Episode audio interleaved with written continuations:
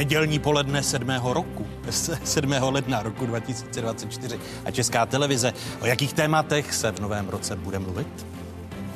Mám eh, invalidní duchov 7 tisíc, takže de facto za to žiju. Koloběh peněz v přírodě. Kdo chudne a kdo bohatne? Diskuze vicepremiéra ministra práce a sociálních věcí Mariana Jurečky, předsedy Českomoravské konfederace odborových svazů Josefa Středuly a viceprezidenta Svazu průmyslu a dopravy Martina Jána. Je na čase, abychom po letech začali dělat konkrétní kroky k přijetí společné evropské měny. Rukavice hozená z hradu do Strakovy akademie. Kdo chce euro a kdo se mu brání? Kdo by vydělal a kdo by prodělal? Další téma dnešních otázek. Provádíme aktivní monitoring internetu, zejména prostředí sociálních sítí. Podpora brutální vraždy. Nenávist na sítích dokáže společnost čelit zlu. Diskuze eurokomisařky Věry Jourové, nejvyššího státního zástupce Igora Stříže a ústavního právníka Marka Antoše. Vítejte v novém roce, v roce 2024. Hezkou neděli vám všem. Divákům jedničky z Pravodajské 24. České televize. I v roce 2024 vstupujete do jedinečného prostoru pro diskuzi. Až příliš dlouhé čekání na vysvětlení. Řeč je o mlčení vicepremiéra Mariana Jurečky v souvislosti s vánočním večírkem jeho ministerstva práce a sociálních věcí. V den, kdy došlo k masové střelbě na Pražské filozofické fakultě Univerzity Karlovy. Vicepremiérovi Jurečkovi vytýká e, tento tento týden i premiér eh, Petr Fiala to, eh, že by měl celou věc vysvětlit. A trvalo to týden, než se Marian Jurečka omluvil za večírek, který se konal ve chvíli, kdy bylo zřejmé, že kvůli masové střelbě umírají nevinní lidé. Omluva vyvolala další pochybnosti. Například, když pro seznam zprávy vicepremiér řekl, citujme, uznávám, že jsem celou situaci mohl vyhodnotit rychleji. A kdybych měl informace v plném rozsahu dříve, akci bychom zrušili výrazně dřív. Konec citátu. Svědec svědectví účastníků vánočního setkání podle online deníku i dnes dokazují, že se Marian Jurečka na akci pozdě večer vrátil. A to po mimořádném jednání vlády, které se zabývalo okolnostmi masové střelby, včetně počtu obětí. Když prezident Petr Pavel sepisoval novoroční projev, zřejmě netušil, jak aktuální budou jeho slova. Proto dnes apeluji i na politiky, abychom mezi svá předsevzetí zařadili i to, že budeme náš veřejný prostor kultivovat a ne znehodnocovat. Všichni politici jsou ale nakonec odpovědní vám, občanům. Konstatoval na nový rok Petr Pavel. Nejen o jedné omluvě bude řeč v dnešních otázkách. Prvními hosty otázek jsou právě vicepremiér, minister práce sociálních věcí a předseda lidovců Marian Jurečka. Hezký nový rok 2024, vítejte v otázkách, pane vicepremiér. Vše dobré nové roku a dobré poledne. Mé pozvání přijal i předseda Českomoravské konfederace odborových svazů Josef Středula. I vám hezký dobrý rok 2024, vítejte. Děkuji za pozvání a vám i divákům krásný rok 2024. A vítám viceprezidenta Svazu průmyslu a dopravy, člena představenstva Škoda Auto a také bývalého místo předsedu vlády pro ekonomiku Martina Jána. I vám hezký nový rok a vítejte v otázkách. Dobrý den, hezký nový rok. Pane vicepremiére, logicky začnu u vás. Když jste si týden promýšlel svou omluvu, proč jste nepřišel s takovou omluvou, která by celou věc vysvětlila a ne vás usvědčila z možných lží? Chci na úvod říci, že omlouvám se znovu, protože z mé strany jednak vyhodnocení té otázky ukončit to vánoční setkání dříve a je otázka komunikace bylo chybou. Jenom abych uvedl i nějaký logický, stručný, po, posloupný postup těch událostí. Promiňte, k tomu se dostaneme, ano. ale eh, nejdříve ta vaše omluva spochybnila rychlost informování členů Bezpečnostní rady státu, eh, jejíž jste součástí a následně se ukázalo, že jste se podle i dnesu po jednání vlády to té tragické střelbě na ten vánoční večírek vrátil a že jste ho neukončil. To vysvětlím. Vánoční setkání bylo dlouhodobě plánováno, začalo po 15. hodině. Uh, informace z úřadu vlády, členů vlády, šla v 17.03 SMS zprávou. Já jsem si bohužel tu SMS zprávu přečetl v 18.26, na ní jsem 18.26 reagoval a v 18.36 jsem dával vyjádření eh, na veřejnost. Chybou bylo, že už ten daný okamžik jsem to nevyhodnotil tak, aby se to vánoční setkání celé ukončilo. Končilo mým odchodem na jednání vlády, končila tam hudba, končilo tam občerstvení, těch zhruba 400 až 500 lidí, kteří tam byli do té doby, se rozešlo. Promiňte, chcete říci, že online server i dnes klame veřejnost, když říká, že jste se na ten večírek vrátil? Počkejte, to dopovím, to dopovím. Po jednání vlády někdy bylo kolem půl jednácté, já jsem se na rezort vrátil, vracel bych se tam tak či tak. došel se do kanceláře, viděl jsem nějaké ještě nezbytně nutné věci a došel jsem ještě dolů do Atria, kde zůstalo zhruba kolem 30 lidí. Spíše okruh blížších spolupracovníků, se kterými jsme tam zůstali, já jsem tam zůstal s nimi. To je doplnění té informace, na kterou já jsem nedal jednoznačně jasnou odpověď před zhruba třemi nebo čtyřmi dny. Za celý tento postup mu jednak neukončení včas té akce, i za, špitě, za špatně vyhodnocenou komunikaci v reálném čase se omlouvám. Věřte, že mě to velmi mrzí, velmi štve a pokud se někoho tím se dotknul, vnímám, že to nebylo dostatečně adekvátní té dané situaci, tak se za to znovu omlouvám. A uvažoval jste o tom, že byste měl rezignovat? E, protože ta situace a to vaše mlčení, týdenní mlčení a pak omluva, která přinese další pochybnosti, ukazuje, že jste politik, který lže? Já jsem nezodpověděl všechny otázky, to je chyba, ale nikdy jsem v té odpovědi neřekl něco, co by nebyla pravda. Uh, nicméně, upřímně, já jsem za poslední měsíce uvažoval o rezignaci. Bylo to v případě například Jiřího Gruntoráda, protože bych si nemohl představit, že uh, kvůli mé osobě se někdo vážně poškodí zdraví nebo by měl umřít. V dané situaci je to případně debatu, kterou otevřu v lednu na jednání státního výboru. Uh, ano, i tyto myšlenky se mě případně honí hlavou. Vy jste premiérovi nabídl v souvislosti, když jste zmínil tu situaci kolem Jiřího Gruntoráda, eh, připomínám, že on držel hladovku a požadoval vaše odstoupení. Eh, když jste ho navštívil 19. listopadu před úřadem vlády, tak padala i tato slova. Myslím, že jsme se nezhodli vůbec na ní. Já znovu říkám, já jsem připraven, věcně se na ně potkat a tu situaci si měl vyřešit. Ale pokud nám jde o jádro, ta otázka tak jádro nezní, toho jde problému, nám, jde nám o morální integritu této vlády, to říkám znova a všichni to tady slyšeli a měl byste odejít. Udělejte to, je to ve já vašem myslím, zájmu. Že, že tomu nepomůže. Pane ministře, je to ve vašem zájmu, je to v zájmu této vlády, je to v zájmu této země a vy se určitě nestratíte. Vy jste tedy přiznal, že jste uvažoval o rezignaci v souvislosti s tím, co se eh, od počátku listopadu dělo před úřadem vlády. Teď jste premiéru Petru Fialovi nabídl rezignaci i v souvislosti eh, s tou šlamastikou, do které jste dostal celou vládu, protože eh, v, so, v souvislosti s tou časovou osou eh, bezpečnostní rady státu a informování členů bezpečnostní rady státu říkali vaši kolegové z vlády, například ministr zdravotnictví, že jste byli informováni v reálném čase o té, o té střelbě. Vy teď říkáte, že jste, si, že jste se dostal k mobilnímu telefonu až po té 6. hodině večerní. Ta- Nabídl jste premiérovi svoji rezignaci. Ta SMS zpráva přišla v 17.02 nebo 17.03, přišla členů vlády s informací, že se svolává mimořádné jednání vlády 9 hodin večer. Nešla členů bez, bezpečnostní rady státu, to jenom pro kontext a zpřesnění té informace. Já znovu říkám, 18.26 jsem si ji přečetl, 18.26 jsem na ní odpovídal. Uh, poslední poznámku, kterou si dovolím říci, uh, včera, když jsem o tom s premiérem mluvil, tak jsem řekl, že jsem připraven i zvážit to, pokud on by to i takto vyhodnotil, eh, nabídnout i svoji eh, rezignaci. Eh, To stejné proberu i u nás na jednání celostátního výboru, protože v zásadě dneska je to tak buď celostátní výbor, nebo premiér, anebo je to případně potom moje rozhodnutí.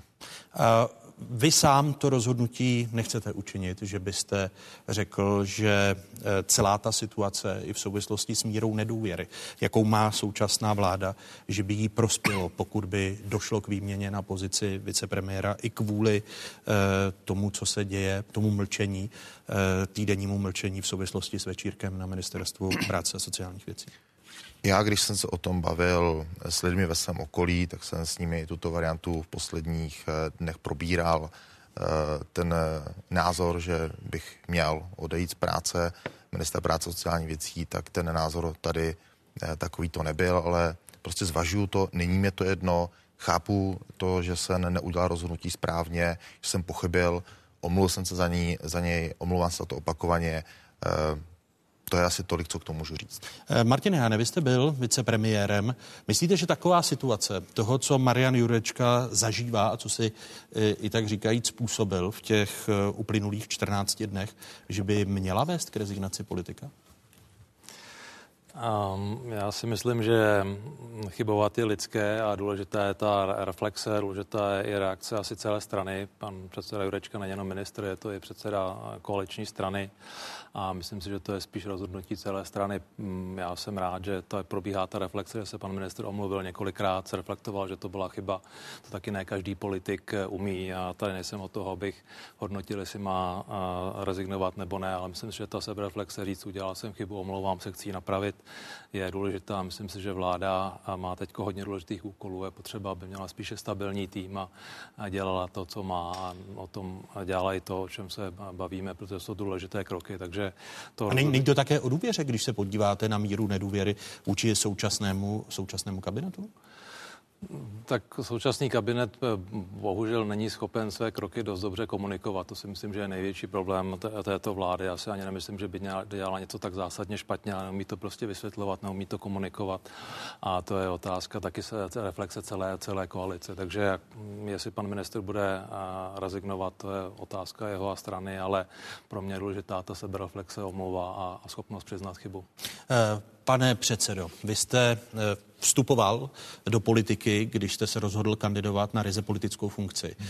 funkci prezidenta republiky. Teď jste slyšel vysvětlení, kdy Marian Jurečka uvedl na pravou míru to, o čem referoval i dnes, tedy že Eh, ta vánoční akce na ministerstvu práce a sociálních věcí byla ukončena k jeho odjezdu na vládu, ale že tam zůstalo dalších přibližně, kolik jste říkal, pane ministře? 30, 30, 40 lidí. A, a, a k ním jste se pak vracela. To je ta část, kterou popisuje i dnes, že jste tam řešil i nějaký osobní spor. Já osobní spor jsem neřešil. Ne, jiných ale lidí. Ano. Jiných lidí, že ano. jste pro, proto eh, to vysvětlení vám stačí, nebo je na místě rezignace Mariana Ne, mě opravdu nestačí. Vy jste začal, pane redaktore, tím, že jsem na jednu z funkcí kandidoval a teď při té otázce uvažuji nad tím, jak bych se zachoval, abych v tomto případě vyzval premiéra České republiky k tomu, aby eh, tu rezignaci eh, zrealizoval. Protože ta důvěra, která, nebo spíše nedůvěra, která ve společnosti vůči vládě je, tak tímto ještě dostává další ráno. A myslím si, že vláda Petra Fialy směřuje k, skutečně k tomu, že ta nedůvěra bude ještě horší než eh, vláda Petra Nečase. A to se nedá napravit jiným způsobem než některými i když ne zrovna v té osobní rovině těchto osob eh, dobrým, ale z pohledu té veřejnosti a zájmu České republiky rozhodně, eh, rozhodně eh, lepším způsobem. Že to mě není příjemné, protože považuji Mariana Jurečko za jednoho z nejlépe komunikujících ministrů. Ano, není, ale ten, ta, ta, to, co se stalo, to znamená to, co se odehrálo na Filozofické fakultě, to jsou prostě tak vážné věci. A šíří se ještě další informace o tom, kdy přišly informace členů Bezpečnostní rady státu, v kolik hodiny obdrželi, v kolik mobil pana, premi, pana vicepremiéra opustil ministerstvo práce a podobně. Já si počkám ještě na to detailně vysvětlení, ale v tomto případě opravdu nejsem... To znamená to, co já teď jste nejsem... slyšel od Mariana Jurečky, považujete za nedostatečné? Eh, já věřím tomu, že pan premiér, když řekl, že bude očekávat na zprávy jak eh, od svých kolegů, tak od bezpečnostních sborů, co se celé odehrálo, tak to bude součástí toho vyhodnocení. Ale eh, vy se ptáte ještě o tom širším kontextu a pan no, premiér, pro, pro, pro jednu poznámku, ano. pan premiér dneska řekl, že vláda je v dobré kondici. Já tomu vůbec nerozumím. To v tom případě je tady se hrají nějaké zvláštní eh, dvojité či vícenásobné hry, kdy na jedné straně pan premiér říká, že vláda je v dobré kondici, tady pan vicepremiér, a to oceňuju, jak to říkal Martin, já to, jak se tady omluvil, to musím říct, že, eh, že, je, že to slyším takto napřímo poprvé a jsem tomu rád, že jsem u toho bez jakýkoliv dezinterpretací, ale v tomto případě pan premiér by taky měl veřejnosti říct, že takovýto rozhovor s panem vicepremiérem měl, že toto bylo předmětem Tady se bavíme opravdu o důvěru veřejnosti vůbec ve vládu jako takovou, bez ohledu na to, jakou má ta vláda eh, barvu nebo eh, jaké politické strany tady jsou. Vždyť Promiňte, pane předsedo, ale, ale není to, eh, a to je otázka pro vás pro všechny. Není to o širším kontextu. Když jsem v úvodu citoval slova prezidenta Petra Pavla, který mluví a v novoročním projevu zmínil, že bychom měli veřejný prostor kultivovat a ne znehodnocovat. Podívejte se na facebookový účet poslance SPD Jiřího Kobzy, aby ten e, statut smazal, tak ale de facto naznačil, že motiv toho střelce může být ve způsobu jeho vzdělávání filozofickou fakultou. A, a nikdo nevyzval eh, poslance Jiřího Kobzu, aby nejen, že se za ta slova omluvil, ale aby eh, rezignoval na poslanecký mandát. Nejsme součástí a, a možná příběh Mariana Jurečky, který týden mlčí, než aby tu věc uvedl na pravou míru, tak nejsme součástí eh, širšího prostoru nedůvěry a, a snižování uh, laťky po politiků ve veřejném prostoru? Já jsem rád, že tady jste to zmínil, protože to by mělo následovat úplně stejně a s ohledem na obsah toho sdělení. Tady se bavím, že si pan minister nespomněl v vozovkách na to, kde byl, v kolik hodin a kdy se tam vrátil, ale tady se jedná o přímý, o přímou souvislost, eh, kde se v podstatě uh, dává za vinu někomu, kdo za to vůbec nemůže, ještě poslanec poslanecké sněmovny. Ten by měl se zbalit a měl by odejít do historie. Je tedy na místě re- rezignace Jiřího Kobzy? Já si myslím, že je to dobrá otázka i pro předsedu eh, této politické strany, jakým způsobem tady bude postupovat, protože jestliže tady kritizujeme Mariana Jurečku, tak stejně bychom měli a ještě razantně kritizovat pana poslance Kobzu za ty výroky, které tady ve veřejném prostoru dál, bez ohledu na to, že je smazal. Pane ministře, byť jste se omluvil na začátku tohoto pořadu, není uh, to součástí i to vaše mlčení a myslení se, že se promlčíte uh, tou situací kolem Vánočního večírku, protože uh, pokud jsou informace médií pravdivé, tak podobná akce se konala i na ministerstvu kultury, které to, to vysvětlilo a, a ministr kultury Martin Baxa nečelí té kritice, které, které čelíte vy. Není to širší úpadek uh, diskuze ve veřejném prostoru, když pak vidíme i Jiřího Kobzu, který nejen, že se neomluví, ale ani nerezignuje na poslanecký mandát? To, to, že to dokázal Martin Baxa vyhodnotit lépe a udělat lepší kroky, to samozřejmě budíš jemu ke cti. Já jenom mohu říct za sebe, kdo mě v politice sleduje, jsem v politice od roku 2013, tedy 10 let, tak já ve svém vystupování, ve svých výrocích, ve své retorice se vždy snažím vystupovat věcně, kultivovaně, bez urážek, bez nějakých osobních výpadů a snažím se o to, abych svým přístupem k politice eh, tu politickou kulturu kultivoval. Ano, jak tady zaznělo, já jsem to řekl v tom vyjádření, v úterý jsem se omlouval, každý děláme chyby. Já jsem tu chybu teď udělal a za ní, za ní se omluvám a, a velmi mě to mrzí. Ještě budete čekat na eh, rozhodnutí širších orgánů KDU ČSL, když Martin Ján mluvil i o tom, že to je na KDU ČSL, protože premiér eh, zjevně eh, kvůli, a je to kvůli stabilitě vlády, že premiér nechce vaši rezignaci přijmout, eh, nebo že eh, měl rezervovaný postoj k vaší rezignaci, kterou jste mu nabídl?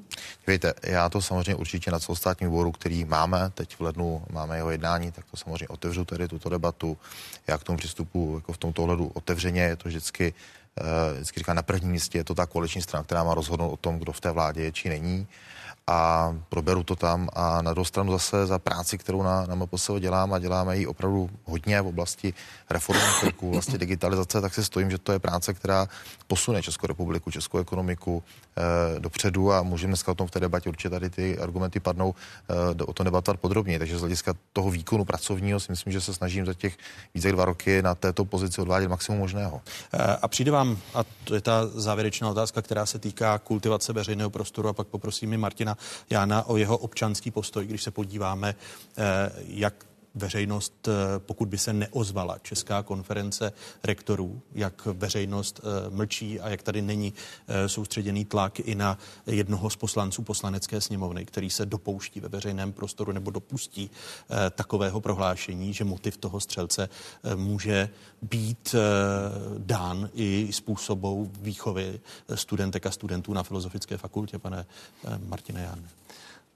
Tak politická kultura a kultura politické diskuze v České republice Eh, není příliš dobrá. To si myslím, že všeobecně eh, známo. Teď je otázka, komu to budeme dávat eh, za vinu. Nakonec ani minulý pan prezident republiky nekomunikoval příliš kultivovaně a zástupci strany SPD mají dlouhodobě výroky a komentáře, které se neslučují ani s mým občanským postojem, ani s něčím jiným. Otázka, kdo by to měl dávat dohromady, kdo by se tím měl zabývat. Co se týče této vlády, tak si myslím, že tato vláda mm, komunikuje poměrně kultivovaně, někdy možná až příliš kultivovaně a není to vláda, jejíž ministři by měli vyhrocené výroky, kteří by komunikovali vulgárně, takže... Ale není to vláda, která se zase nepřipouští své chyby, jako to mluvil uh, Josef Středula, to, to o, čem, je, o čem se budeme bavit v průběhu následujícího To, to je pravda, takže mm, myslím, že většina občanů není spokojená s kulturou komunikace a politické, ale není to věc jenom této vlády, je to věc eh, celé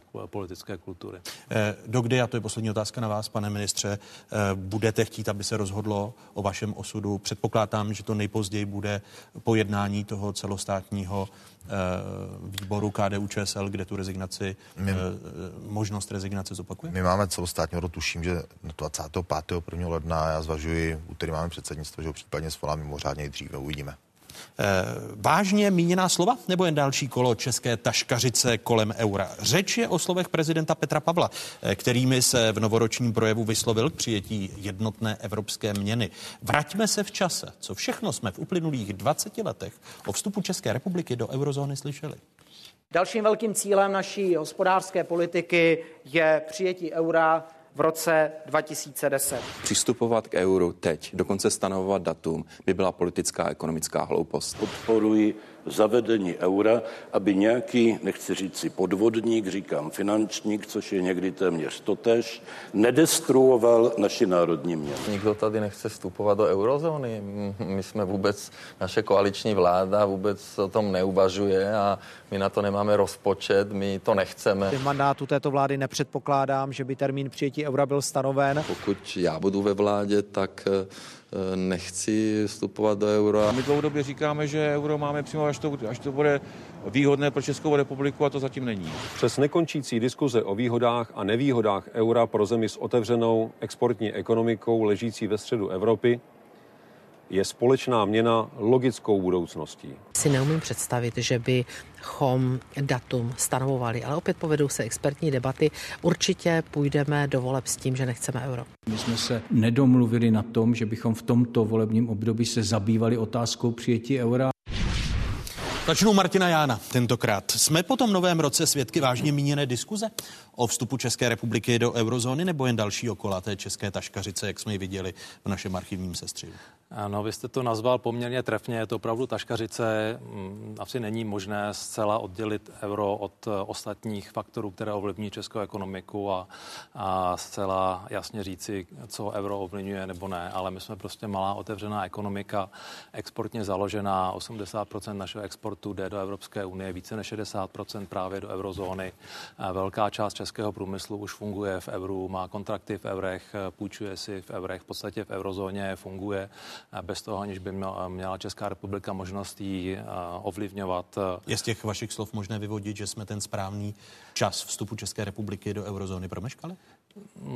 No, já si myslím, že Česká republika mohla vstoupit do eurozóny již eh, dříve. My jsme v podstatě ekonomika velice silná, která neměla problémy, jako například řecká ekonomika, která by, my nejsme ekonomika, která by měla mít eh, strach z toho, že eh, politika Evropské centrální banky nás bude poškozovat pro českou ekonomiku, kterou táhne exportně orientovaný průmysl, je prostě euro výhodné. O tom Jinými slovy, že jsme promeškali ten čas z vašeho pohledu. No, nebo promeškáváme čas začít do eurozóny vstupovat. Tato vláda bohužel nebyla ani schopná jmenovat nového národního koordinátora pro vstup do eurozóny. Myslím si, že my máme na to, abychom v nejbližší době eh, plnili maastrichtská kritéria, vstoupili do eh, RME 2, prostě zahájili ten proces eh, přijímání eura a to, že to bude pro nás výhodné, je z hlediska založení naší ekonomiky jasné. Jediná nevýhoda nebo jediný, kdo by tím tratil, jsou patrně směnárny, které by přišly o, obchod výměny koruny na eura, ale jinak jsem přesvědčen. A co pravomoci centrální banky, když se podíváte na eh, včerejší názor viceguvernéra centrální banky Freita, eh, který na seznam zprávách eh, se zásadně vyslovil proti vstupu. Tak tady, tady se nabízí to přísloví, že kapři si nevypouštějí svůj rybník a já chápu, že některým lidem v České národní bance se nelíbí, že by přišli o svoje razítko nebo o svoji pravomoc. Nicméně myslet si, že Česká republika a Česká národní banka v rámci celé eurozóny nebo globální ekonomiky bude mít nějaký výrazný dopad na českou ekonomiku je poměrně milný. Nakonec jsme viděli v posledních období, že Česká republika měla extrémní inflaci, v podstatě skoro největší inflaci v celé, v celé Evropské unii a Česká koruna nám v tom také nepomohla, nepomohla nám v tom ani aktivity České národní banky.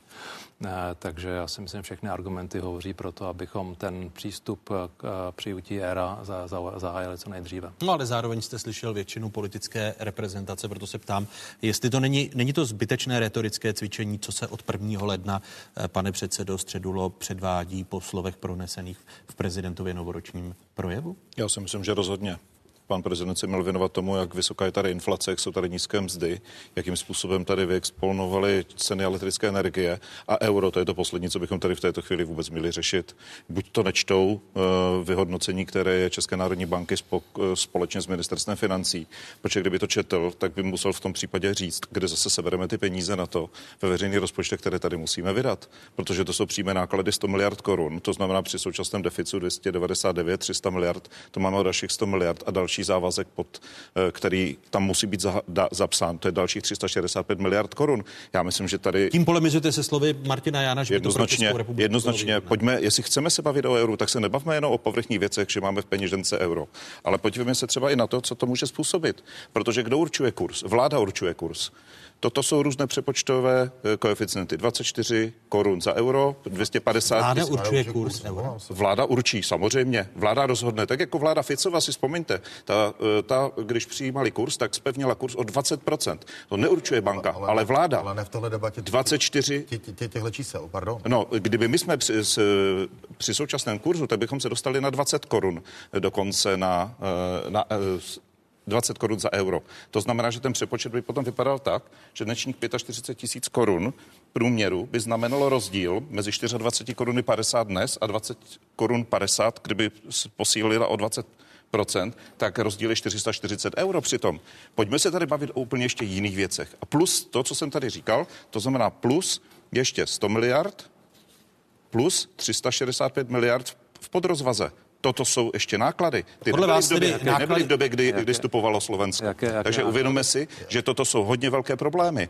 A toto už určí jen vláda. Ta určí ten směný kurz, který bude. Abychom se v té debatě, pane předsedo, nestratili. Těch ale... 400 miliard korun ano. Eh, nákladů jsou jednou větou tedy náklady na co? To jsou dvo, dva druhy nákladů. Jedny jsou těch 100 miliard, to znamená, to jsou, ať už to vstup do evropského, eh, do centrální banky, do evropského mechanismu stability, to je těch 46 miliard, tomu je 37 plus další.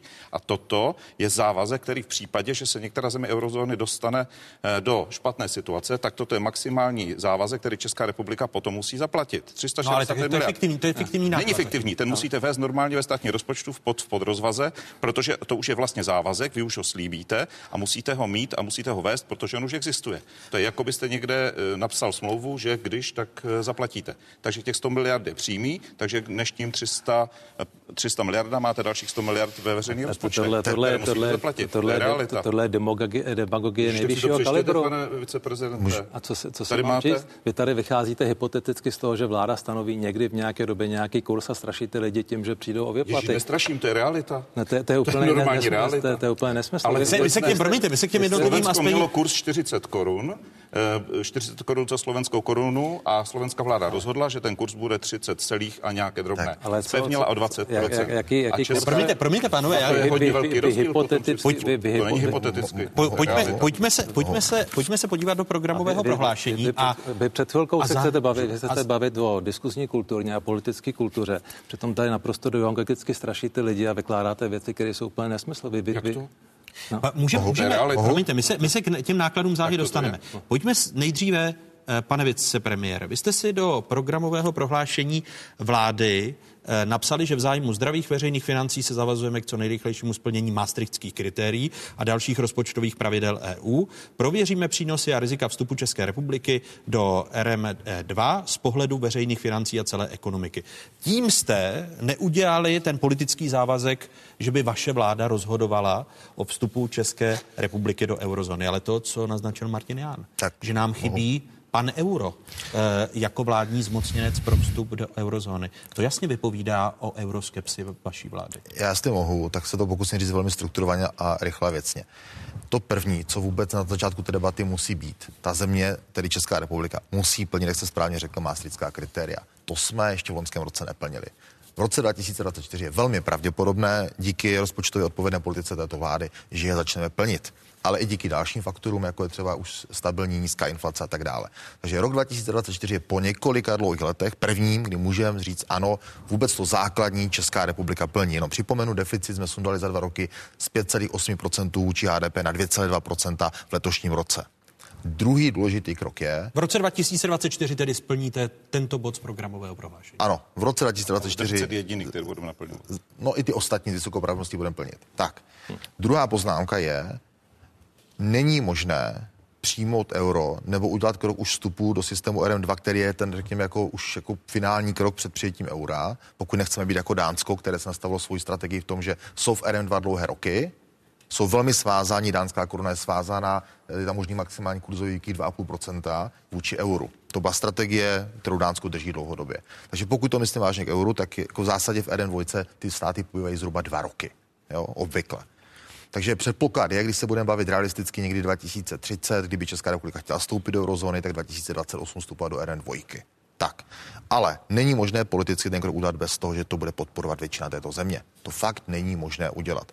Teď nás čeká, a to nebude za pár Jinými, jinými slovy, tím Česká republika nevstoupí nikdy do. Ne, ne, ne, to si nemyslím, protože podívejme se v minulosti, jaký byl vývoj důvěry a podpory ke, ke vstupu do eurozóny. Dokonce jsme měli přes 50%. Teď ano, za poslední dva roky si řekněme, ta důvěra poklesla. To víme. Ale, a teď se dostanu k té třetí fázi, k tomu musí být velmi racionální věcná debata, nikoli tady to, co jsme teď tady před chvíličkou viděli. Proto, protože řekněme si, co se děje v praxi.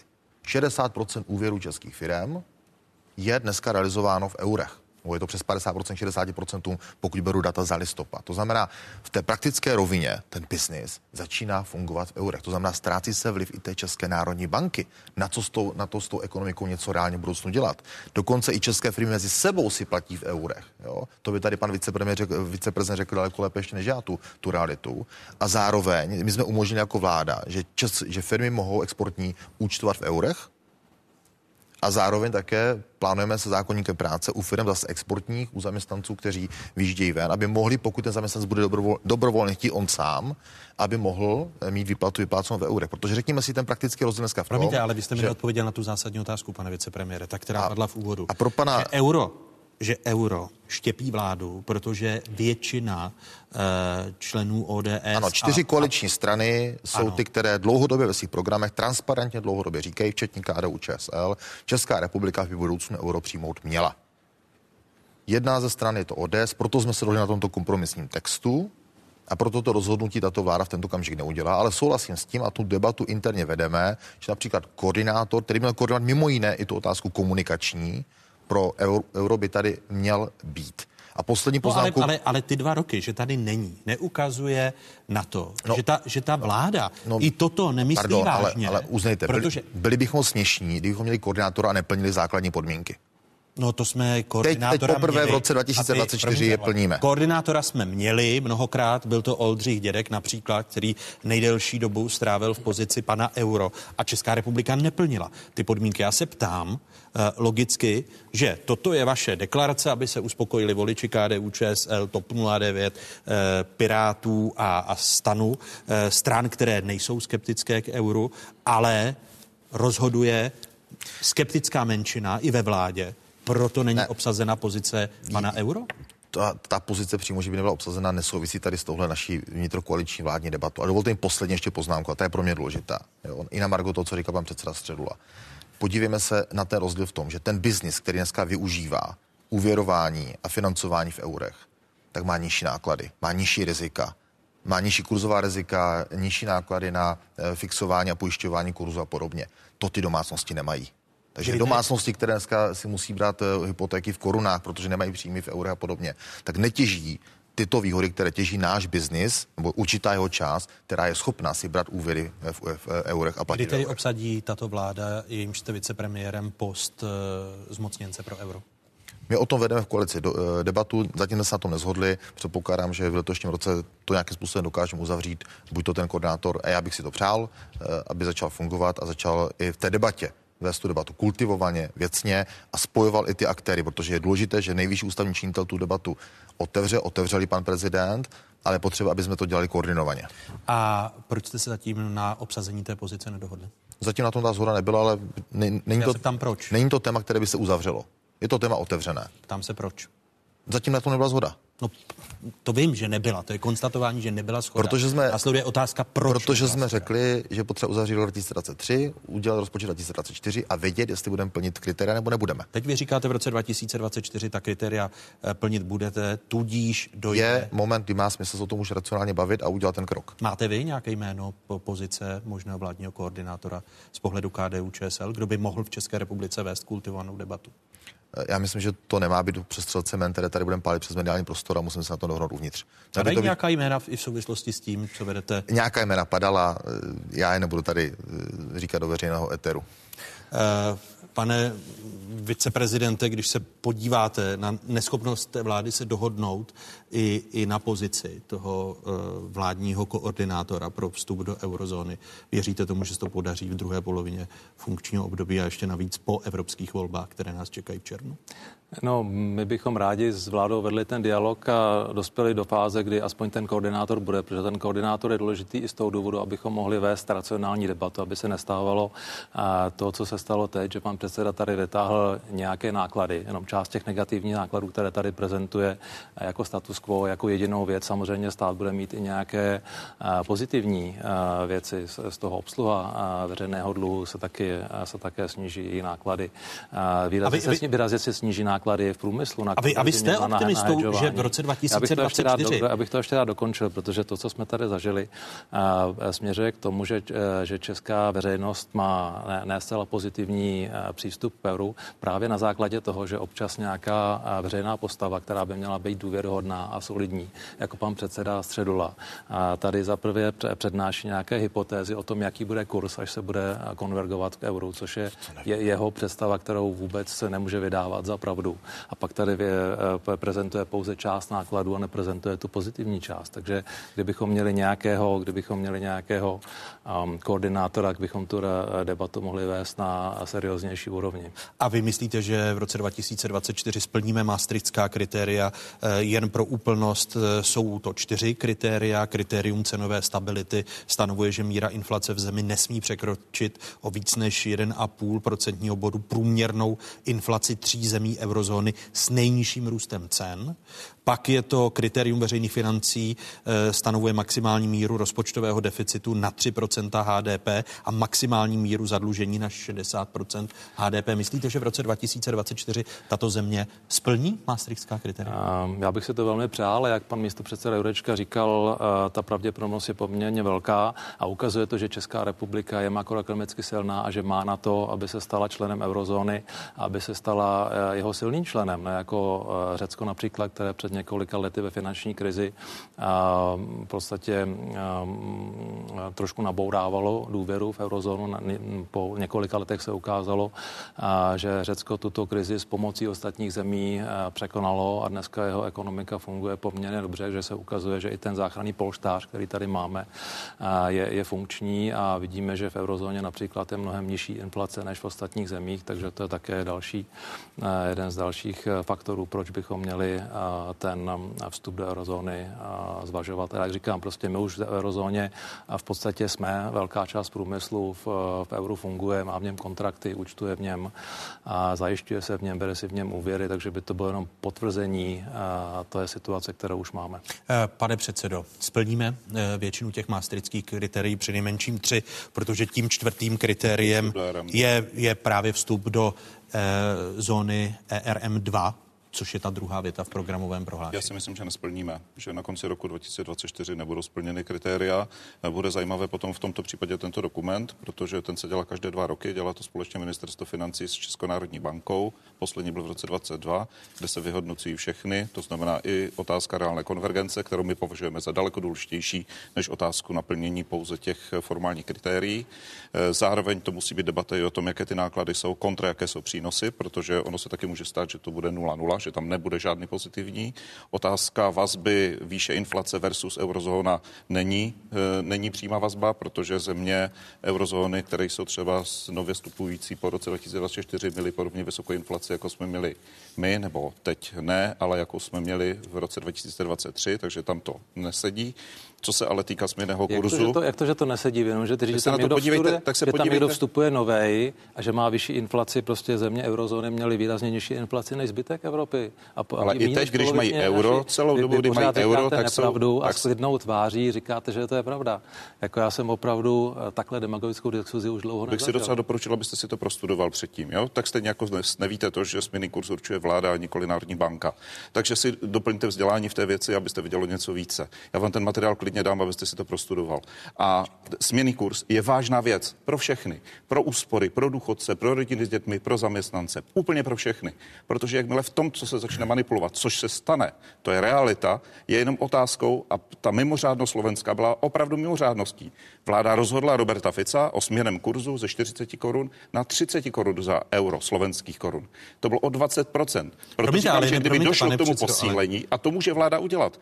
A vlády všeobecně posilovaly kurz někdy kolem 12%, ty, které vstupovaly eh, nově do eurozóny. A proto je důležitý i ten směný kurz, protože potom už nemáte žádnou jinou možnost. To lidi přece zajímá enormně, kolik těch peněz budou mít v té peněžence. Pa, pane předsedo, ale je neukazuje, neukazuje, neukazuje, promiňte, ale neukazuje, vteřinu, neukazuje i příběh Slovenska, eh, jak ti strašáci, eh, kteří jsou ve veřejném prostoru posilováni výroky mnoha politiků a, a mnoha veřejných osob, jak pak po samotném vstupu Slovenska do eurozóny a současném ekonomickém výkonu Slovenska a podpoře slovenské veřejnosti euru, eh, jak se najednou rozplynou? Neukazuje Slovensko tento, tento příběh? Ne, neukazuje tento příběh. Neukazuje. Ne.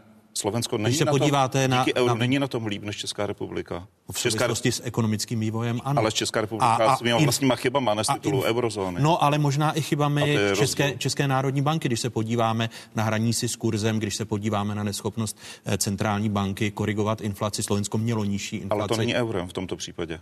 Toto Jak to, není... že to není eurem, pane vicepremiér? Si dovolím Ty chyby, které my jsme poznámku jako věcně, teď budu reagovat a fakticky se podíváme na průměrné úrokové sazby v eurozóně nižší než v zemích mimo eurozónu. Když se podíváme na míru inflace v eurozóně nižší než u zemí mimo eurozónu. To znamená, je tady logický předpoklad nižších transakčních nákladů pro domácnosti i pro firmy. Je tady předpoklad vyšší stability pro firmy i z hlediska potom i držení zaměstnanosti zase u zemí, které jsou v eurozóně. Já nechci fakt, aby ta debata byla vedena ideologicky ze strachem a s tím, že se používají jednoduché, laciné argumenty. Ale pojďme se na to dívat věcně a racionálně. Položím klíčovou otázku. No proč ty firmy i v České republice mezi sebou dneska už dělají platební transakce v eurech, protože to pro ně znamená větší stabilitu, snižují si svoje rizika, snižují si náklady, které potom jim být kurzové rozdíly. I ten stát, i náš stát má dneska kurzové náklady a rozdíly, když by Ale nemusíte kvůli do EU a dostáváme, dostáváme výplatu v rámci fondů, i my na tom tratím. A je, je fér potom říci, kolik jsou případné náklady a rizika. Vy jste tady řekl velký odhad a dneska není schopen nikdo říkat, jaký bude případně někdy budoucí směný kurz. A pak také je potřeba říct ty náklady, které dneska všichni máme které brzdí ten rozvoj té české ekonomiky, brzdí A to dělá euro? stabilitu. No to je A to dělá euro nebo neschopnost vlády, pane ministře? To je Inteligentní země, vlády. řekněme si inteligentní země, které měly silné měny, Rakousko mělo silnou měnu, Německo mělo silnou měnu, vstoupili do Evropy, do, teda do eurozóny, proto, protože to přináší tu větší stabilitu. To znamená, opravdu ty vyspělé ekonomiky, ty inteligentní uvažující země se rozhodly proto být v eurozóně a platit eurem. Pane vice- ten Tak zbytek, pojďme těch- konvergovat. promiňte, pane předsedo, promiňte, ten zbytek- pane, pane zbytek těch zemí zůstal mimo a dneska má více náklady, které tady prostě Vždyť- jsou. pane a, předsedo, a to, co jediný, kdo je dlouhodobě v RM2, pokud se nepletu, možná tady pan eh, viceprezident mě opraví, tak je podle mě Dánsko, který si to zvolil jako svoji dlouhodobou strategii na, navázání. N- Tam je de facto pevné spojení dánské koruny s eurem. To už se málo kdy říká, když někdo říká, jsou tady nevyspělé ekonomiky jako Dánsko, nemají euro. Ale je potřeba dodat, ale ta dánská koruna Švédsko je fakticky natvrdo spojená eh, s, s eurem. Pane, pane je- je jenom pravda- vteři- vteříku, jo. Eh, Tady pana vicepremiéra jsem se chtěl zeptat, protože eh, pan předseda mluví i o reálných mzdách, jak by ožebračil vstup do eurozóny zaměstnance, niko, nikoli průmysl a podobně. Když se podíváme, letos by podle prognost měly reálné mzdy růst. Poslední data statistiků ukazují na meziroční pokles. Reálná mzda klesala zatím 8 čtvrtletí za sebou. Pokles začal na konci roku 2021 meziročně o víc než 2% ve druhém a třetím kvartále roku 2002. Už reálné mzdy poklesly meziročně o víc než 10% v prvním čtvrtletí roku 2023. Pokles meziročně činil eh, 6,6% a ve třetím eh, zhruba 8%, což je zatím poslední dostupný údaj, který otázky eh, díky Českému statistickému úřadu mají k dispozici. Pane vicepremiére, není to tak, že eh, posilování těch strašáků eh, může být vystavěno právě na těchto reálných číslech, ku příkladu reálných vzdách v České, v České republice? To, že máme za, za sebou, a říkám, máme za sebou fakt dva extrémně těžké roky a předtím ještě další dva covidové roky je pravdou. To, že tady, jak jste správně ocitoval, docházelo k poklesu e, reálných mest v České republice a platů, je pravdou. Ale teď máme před sebou rok 2024, kdy i reálné mzdy a platy v České republice porostou. Je to naprosto jednoznačné. To neříkám jako politik, protože bych to chtěl říkat, že se mi to hodí, ale, ale, kdy, ale říkám kdy, to na základě faktů a dat třeba České národní banky i mezinárodních institucí. Ale kdy vývoj reálných mest a, a reálné mzdy doženou tu dobu propadu těch uplynulých eh, dvou let. Jinými slovy, tady zaměstnanci přišli o, o, o výraznou část hodnoty, kterou dostávají za, své, za svou práci eh, ve mzdách a, a v platech. Kdy se ta, ten dvouletý zásadní propad vyrovná? Je předpoklad, že zase toto dvouleté období by se mohlo vyrovnat zase během příštích dvou let, kdyby k tomuto vyrovnání mohlo dojít Bože. během příštích dvou let ale jako není to schopný říct nikdo dneska přesně. Jo.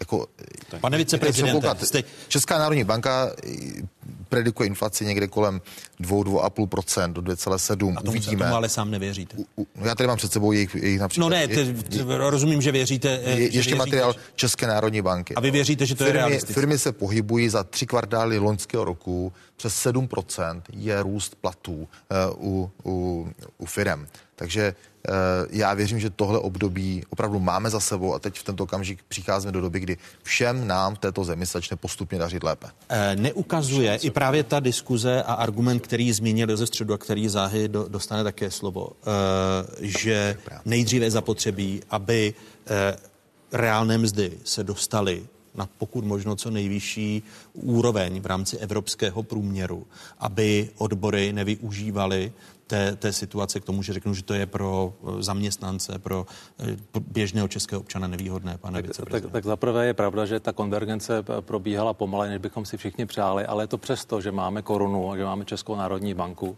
A přesto, že máme korunu a Českou národní banku, tak eh, v loňském roce jsme měli jednu z největších inflací v Evropě, což byl i důvod k tomu, že reálné mzdy klesaly, protože ten nominální nárůst nebyl špatný, ale nikdo nečekal, že ta inflace bude tak, tak velká. Takže znovu důvod pro to si myslet nebo se domnívat, že kdybychom měli euro, tak by ta situace mohla být spíše lepší než eh, horší.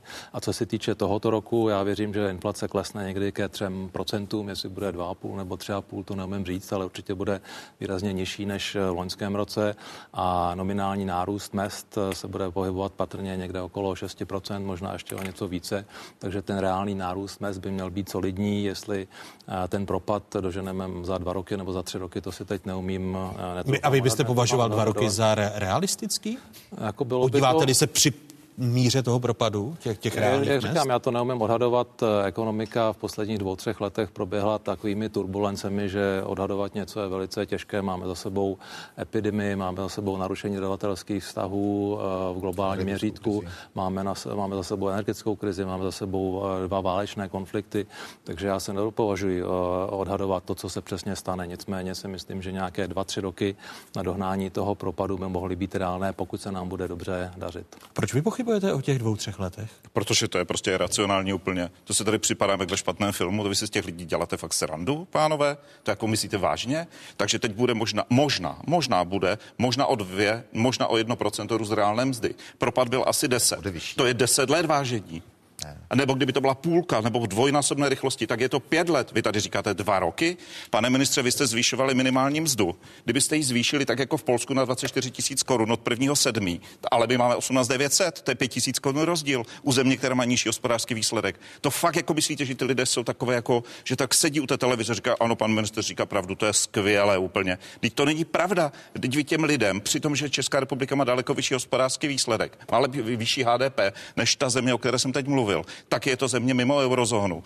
Výsledkem toho ale je, že český zaměstnanec minimálním mzdu bude mít 5 tisíc korun nižší. A to chcete říct, že tímto zvyšujete životní úroveň, kdy ta minimální mzda měla být dneska, kdybyste jenom zodpověděli inflaci do toho 21 200 korun, tak měla vypadat minimální za 1. ledna, aby aspoň tu inflaci, o které tady jste řekli, že se bude vyrovnávat, ale vy jste ani Promiňte, tuto, ale, ale, ale, tuto ale, snahu neměli. Ale, ale vy jste nebyli schopni se dohodnout se, se zaměstnavat. Už 30 let, pane redaktore. Ano, a, ta, a tak vláda, ať to byla vláda Andreje Babiše i vláda současná, dělá kompromisy v tom, že jde na ten střed. Ale tady nemohou té- potom ale říkat, že za dva roky bude vyrovnán propad reálných mezd, to není vůbec možné. Pane vicepremiére? Ne, Mě, mě vadí, že tady opravdu jako předseda odboru se po, rozhodl pojat jako zase tohle vystoupení jako strašit a dál jet jako negativní, negativní e, náladu. Neříkal jsem vám to na tripartitě, Já, pane já, jsem, já jsem to říkám, kde byl Josef Středula před pěti lety, když výše minimální mzdy vůči průměrné byla zhruba někde kolem 38%. Dneska jsme na 40. Tak stejně jsme požadovali vyšší minimální Dneska jsme na mzdu. 41%. Dohodli jsme se, byť zaměstnavatele s tím, neřek, neříkám, že s tím úplně jako souhlasí a jásají, že během příštích pěti let, a teď jsme s tím udělali, už udělali první krok, že během příštích pěti let dojdeme k předvídatelnému eh, nastavení toho, že do pěti let bude minimální mzda na úrovni 45% vůči průměrné mzdě. My jsme chtěli 50, což do Počkejte, počkejte, můžete já, já, já, já dokončím jednu větu. To tady nikdy nebylo, je to nejvyšší úroveň, na které se teď pohybujeme, teďka jsme na 41% a směřujeme k tomu, aby to bylo transparentně a předvídatelné pro obě dvě strany. Kdybyste se dohodli jinak, aby to vždycky respektoval. Teď k tomu Polsku, které tady tak často zaznívá. Tak zaprvé počkejme si ještě, jak Polsko bude spoustu věcí revidovat po, po volbách, protože to, že třeba tady měli nízké ceny a byly možná i na hraně podnákladovosti, bylo rozhodnutí politické, to je jako... Teď mluvíte o to- cenách potravin. Pohoných hmot, pohoných, Pohonných hmot, pohoných hmot. To ponechám stranu. Ale když už argumentujeme, tak říkáme to, co je objektivně podstatné. Tak si srovnáváme výše průměrných mest v těch zemích. A nebo mediánu. Jo. To je klíčová, klíčová hodnota to, co se děje na tom pracovním trhu. A v tom jsme lepší. V tom jsme, když se podíváme do okolních zemí v rámci bývalého východního bloku, tak Česká republika v tomhle je opravdu zemí, kdy ty nárůsty průměrných i mediánových mest rostou velmi, velmi slušným tempem. A moje poslední poznámka ještě taky je, je, já tomu věřím, že ty dva až tři roky jsou tady reálné, proto, protože se podíváme, z čeho taky můžeme těžit. A to je opravdu dlouhodobě nejnižší nebo jedna z nejnižších nezaměstnaností v této zemi. To znamená, ten pracovní trh vlastně vytváří velký tlak na zaměstnavatele, aby pokud si ty lidi chtějí udržet a kvalitní lidi, tak prostě musí držet. A viděli jsme to i za poslední dva roky. Poměrně vysoké meziroční tempo růstu platu. Pane vicepremiére, kdy, když, se, když se podívám ale na dopady konsolidačního balíčku, protože od nového roku eh, vstoupila v platnost řada změn v zákonech, které se přímo dotýkají obyvatel České republiky a které jsou označovány slovem konsolidační balíček, tedy znovu odvody na nemocenské pojištění, které budou platit zaměstnanci nad rámec toho, co za ně už odvádí zaměstnavatel. Eh, Skoro se zdvojnásobí daň z nemovitostí. Místo tří sazeb DPH jsou jen dvě základní, eh, 21% sazba, do které se přesunuly například eh, květiny, kadeřnické služby, točené pivo, oprava obuvy, palivové dříví nebo odvoz, odpo, od, odvoz odpadu. Polepšit si mají potraviny na místo 15%, eh, obchodníci odvádějí od 1. ledna pouze 12% daň z přidané hodnoty, stoupá spotřební daň u tabáku o 10%, maximální roční příspěvek u stavebního spoření se snižuje z 2000 na 1000 korun, zvýší se odvodová zátěž živnostníků a dražší bude také dálniční známka. Když se podíváme na ty odvody, to, co se týká vás a, a e, nějakých reformních kroků. Neukazuje se, že právě část toho konsolidačního balíčku může utlumovat tu zemskou ekonomiku. Opět nárůst eh, nákladů práce, to, po čem eh, zaměstnavatele volali, aby se spíše snižovalo. Tak ten balíček v klíčových eh, hlavních položkách největších dílů spotřebitě domácností, což jsou potraviny, případně budování nákladů na bydlení, tak tady se snížily sazby DPH. Když se podíváme potom na ty domácnosti jednotlivě, bude velmi záležet na typu spotřebité domácností, zdali ta domácnost bude v letošním roce platit víc či nikoliv. Ale co je taky podstatné, já jsem si tady schválně vzal zprávy za poslední dva týdny. Co vidíme, co se u nás v České republice děje. Takže jdou dolů energie, stále jdou dolů energie. Vrátili jsme se na hodnoty cen ener- energií v druhém pololetí roku 2021. Klesají ceny potravin, přestože jsme před měsícem a půl slyšeli od řetězců, že zdraží. Vidíme, co se stalo v lednu. Klesají ceny potravin a klesají ceny pohonných hmot. Máme dneska nižší ceny pohonných hmot, než třeba mají tak často zmiňované eh, čerpací stanice v Polsku. Takže to jsou další faktory, které mimo to, co má v rukou přímo vláda z hlediska nastavení sazeb, nastavení eh, da- daňové politiky, se děje na tom trhu. To znamená, já věřím tomu, že dochází ke stabilizaci té ekonomiky, že například ty ceny základních komodit, ceny, ceny elektřiny i plynu se dostávají na hodnoty, které budou dávat prostor k tomu, aby i toto přispělo k poklesu inflace. A k tomu, aby domácnosti byly situace, kde jim ta, ty jejich reálné příjmy znovu porostou. My jsme, my, my jsme konsolidační balíček chápali jako krok k ozdravení veřejných financí. Některé zásadní kroky, které se nás týkají, jako například eh, zvýšení daně z příjmu fyzických osob jsme, eh, právnických osob jsme akceptovali bez jakýchkoliv výhrad. Jedinou výhradu, kterou jsme měli, bylo zdanění zaměstnaneckých benefitů, kde jsme říkali, ten přínos do státní pokladny bude malý, ale je to symbol, na který zbytečně šaháme a prosili jsme, aby, aby, se, aby se to zdanění benefitu ne, ne, neměnilo, takže to byla jedna, jedna základní výtka. Jinak ten balíček si myslím, že jako první krok je v podstatě v pořádku. To, co nám pořád chybí, jsou spíše ty produstové elementy, kde se bavíme dlouhodobě o migraci kvalifikované pracovní síly, kde některé kroky už se, po, se podnikly, ale je to pořád málo. To, co nás pořád nejvíc trápí, je nedostatek kvalifikované pracovní síly. Je to zvýšená podpora technického vzdělávání v těch odborech, které jsou perspektivní. Je to vyšší podpora aplikovaného výzkumu, kde, kde taky nevidíme ty očekávané nárůsty, které bychom rádi viděli. A kdybych, a takže... kdybych pane viceprezidente, vám vstoupil do řeči a, a, a řekl, eh, že nejen ta prorůstová opatření, ale, ale zároveň, když se podíváme na data ve třetím čtvrtletí, eh, kdy se ekonomice dařilo hůř, než dosud statistici předpokládali, kdy česká ekonomika začala mezi čtvrtletně klesat předloni ve třetím čtvrtletí o dvě desetiny procenta, ve čtvrtém o čtyři desetiny, ocitla se tak v technické recesi, následovala stagnace v prvním a ve druhém čtvrtletí loňského roku Český statistický úřad v pátek v upravených datech oznámil, že výkon hospodářství od července do září mezikvartálně klesl o 6 desetin procenta. Loňský rok je ve znamení meziročních poklesů v prvním čtvrtletí o půl procenta, ve druhém o 6 desetin procenta a poslední zpřesněný údaj ČSU za třetí kvartál je minus 8 desetin. Je na místě mluvit o naději, ukazovat to, co tady ukázal Marian Jurečka, právě v souvislosti s cenami energií, když část... Ceny zamě... energií, ceny energií je, je celoevropský problém. V první části to byla válka na Ukrajině, která zvedly ceny energií. V současné době je to spíše eh, Green Deal a přechod na obnovitelné zdroje. To, s čím my máme problém, není cena energie jako taková, ale poplatky za obnovitelné zdroje, které se výrazně zvýšily, takže to, co my žádáme, nejsou nějaké dotace na snížení cen energií, my žádáme, aby ty poplatky za obnovitelné zdroje nebyly tak vysoké, jak vláda původně plánovala.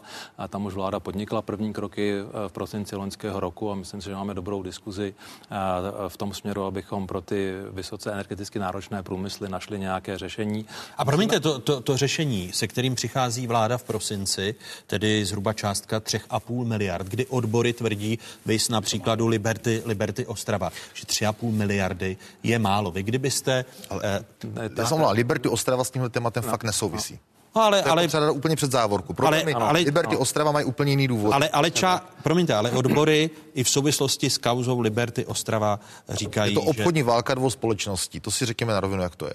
No, Liberty Ostrava opravdu bych z toho dal pryč. To je, to, to, ale, ale část Škodovky, promiňte, část Škodovky je energeticky náročnou výrobou. Jinými slovy, vy jste s tím, uh, s těmi kompenzacemi, řekněme, ze strany vlády, se kterými přišli eh, v prosinci, částkou 3,5 miliard spokojeně. auto nebo autoprůmysl jako takový s tím nemá až takový problém. Jsou tady sektory, které jako například eh, slévárny, výroba skla, některé chemické produkty, některé ocelářské eh, výroby, které s tím mají velký problém a ty, ty je potřeba určitým způsobem podpořit a je potřeba podpořit i v kontextu toho, co dělají ostatní státy, protože my si nemůžeme dovolit, aby pro tyto sektory byly u nás výrazně vyšší ceny energií, než jsou například v Německu nebo v Polsku, protože ta výroba by se potom stěhovala do jiných, eh, do jiných zemí. A podpora ohlášená vládou je dostatečná z toho důvodu? V prvním kroku ano, uvidíme, co budou dělat ostatní státy a, a znovu opakuji, není to o ceně energie, je to opravdu o poplacích na obnovitelné zdroje, je to o tom, kolik nás bude stát přechod na obnovitelné zdroje energie. Stručná reakce uh, Josefa Středu. Já mám pocit, že je to tady vůbec České republice, pánové, když říkáte, že je to, to vlastně v pořádku. Kdy to není pravda. My tady máme poklesy, děkuji děkuji za ty. Z nás dvou, že to pořád. Ano, ano, že vlastně věříte, že to, ano, že věříte, že to bude dobré. Teď se předvídá pro letošní rok růst HDP někde kolem jednoho procenta. My tady máme stagflaci a my se tváříme, že je všechno v pořádku. Když to není přece pravdou. My, jsme se, my, jsme my tady máme na třetí čtvrtletí minus 8, to znamená ještě větší propad. A vy, pan vy jste, redaktor vy se nás ptá. Vy, vy toho opravdu jestli... děláte komedii, vy nám pořád vkládá, vy nám vkládáte do úst věci, které jsme mi ani neřekli. Ale vy děláte komedii, protože tady, bylo, tady byla otázka, jestli se ta, to hospodářství rozjede. Když ne, se lidem, promiňte, pane když se otázka, redukují, otázka byla, otázka byla jestli po, pomoc energetickým ne, ne, náročným...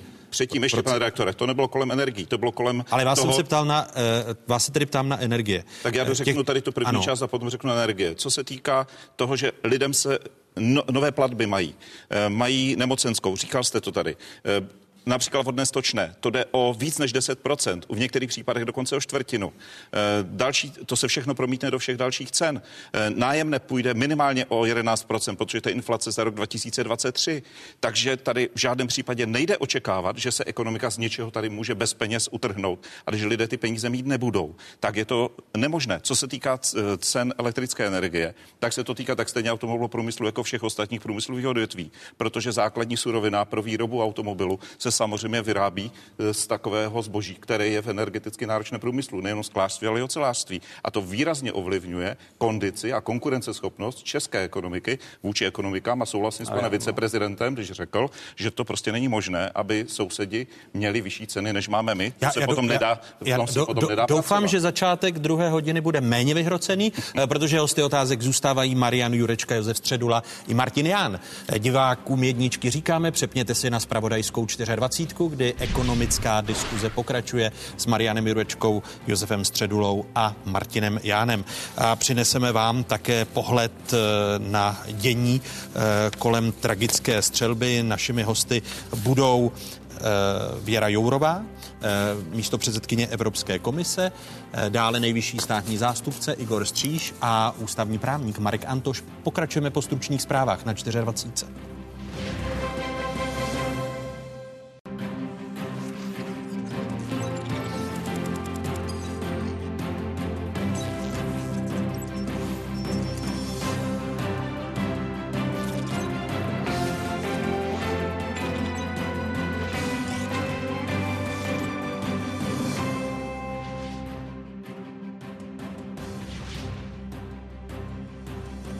Jste na správné adrese, tady je spravodajská jednička v zemi, tady je 24. České televize. O jakých tématech se po dnešních otázkách začne mluvit? Peníze jsou vždy až na prvním místě. Pokračování diskuze Mariana Jurečky, Josefa Středuly a Martina Jána. Velmi často se setkáváme s případy, kdy tito lidé jsou mladšího věku a nedomýšlí vůbec to, eh, že na sociálních sítích jejich vyjadřování má taky některé své limity. Zlo a nenávist na sítích. Diskuze eurokomisařky Věry Jourové, nejvyššího státního zástupce Igora Stříže a ústavního právníka Marka Antoše. Ještě jednou hezké nedělní odpoledne vám všem divákům z Pravodajské 24. Stále jste v jedinečném prostoru pro diskuzi. Kondice tuzemské ekonomiky pokračujeme v hlavním tématu dnešních otázek. Pandemie COVID-19 a válka na Ukrajině citelně dopadly na dynamiku českého průmyslu.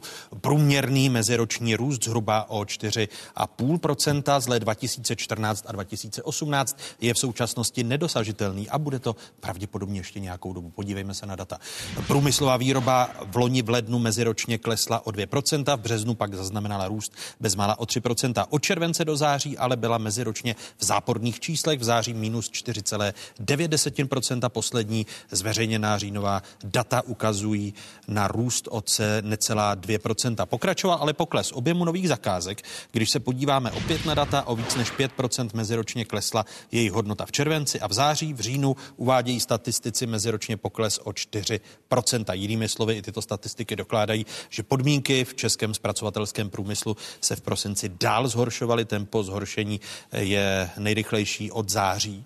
Eh, Připomínám, že našimi hosty zůstávají vicepremiér, minister práce a sociálních věcí Marian Jurečka, předseda nejsilnější odborové centrály v zemi Josef Středula a viceprezident Svazu průmyslu a dopravy, eh, člen představenstva Škody Auto Martin Ján. Pánové, ještě jednou vítejte ve druhé hodině otázek na 24. Hezké odpoledne. Eh, Pane vicepremiére, eh, ta slíbená částka 3,5 miliard energeticky náročným provozům je částku definitivní? Pokud nenastane nějaká zásadní změna eh, v našich sousedních státech a v státech, které jsou těmi přímými konkurenty z pohledu těch podnikatelů, tak si myslím, že by ta byla částka definitivní pro rok 2024, ale my jsme vždycky řekli, a to platilo i v průběhu loňského podzimu, že jsme připraveni ten vývoj sledovat a jednat a reagovat. A podívejte se, jaký byl turbulentní vývoj za poslední měsíc v Německu.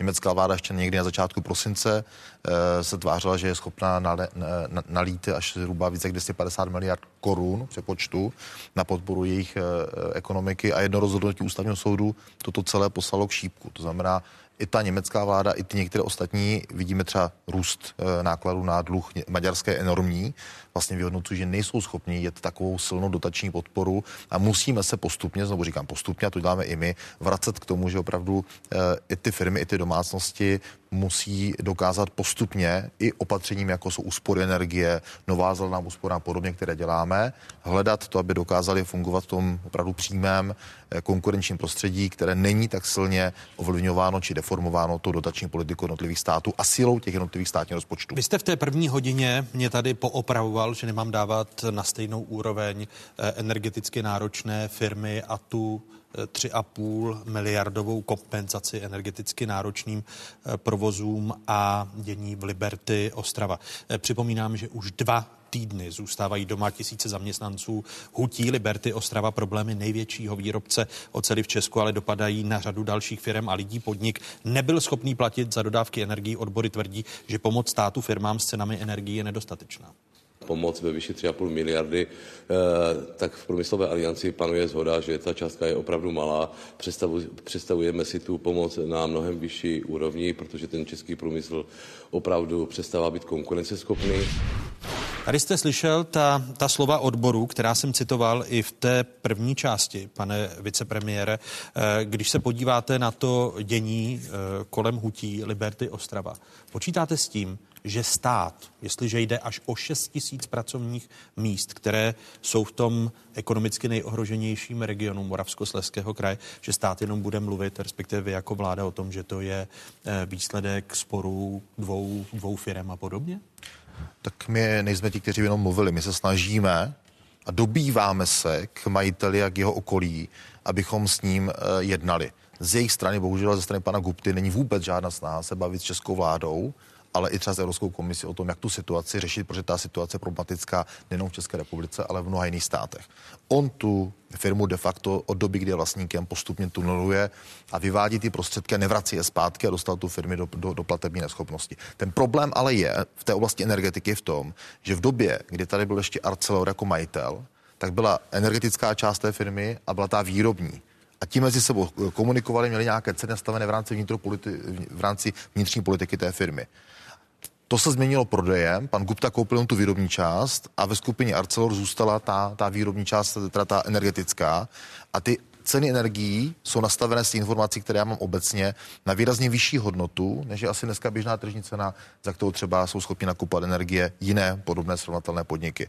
Ale a o tom se vede ten spor a do toho jako vláda jako těžko můžeme zasáhnout, když dvě privátní firmy se nejsou schopni domluvit na ceně u dodávek energií nejenom elektřiny, ale i těch další, jako jsou plyny a podobně. A to, to, to znamená, že to brání e, jakýmkoliv kompenzacím i ze strany Evropské komise, respektive Evropské unie. Chápu to ta, ta energetická část, pokud by vyráběla tu elektřinu a, a další energie dodávala je do, eh, do dnešní uh, Liberty, tak by rozhodně měla nárok na podporu ze strany státu. Já jsem dokonce ještě, když jsem byl 4,5 měsíce ministr životního prostředí, tak jsem tam byl přímo na jednání v Liberty a řešil jsem jejich ambice investovat do moderních pecí, s podporou fondu Evropské unie, s podporou fondu státního, životního, státního fondu životního prostředí. Dělali jsme proto maximum, ale nebyli schopni prokázat už v té době, ani do zhruba pololetí tohoto roku, že nejsou firmou v nesnázích. To znamená, je do téhle situace dostala nezodpovědná politika jejich vlastníka. No a co, co, teď mají, co teď má dělat? Stovka firm, která, pokud se nemýlím, tak v tom Stov, areálu... Stovky, stovky.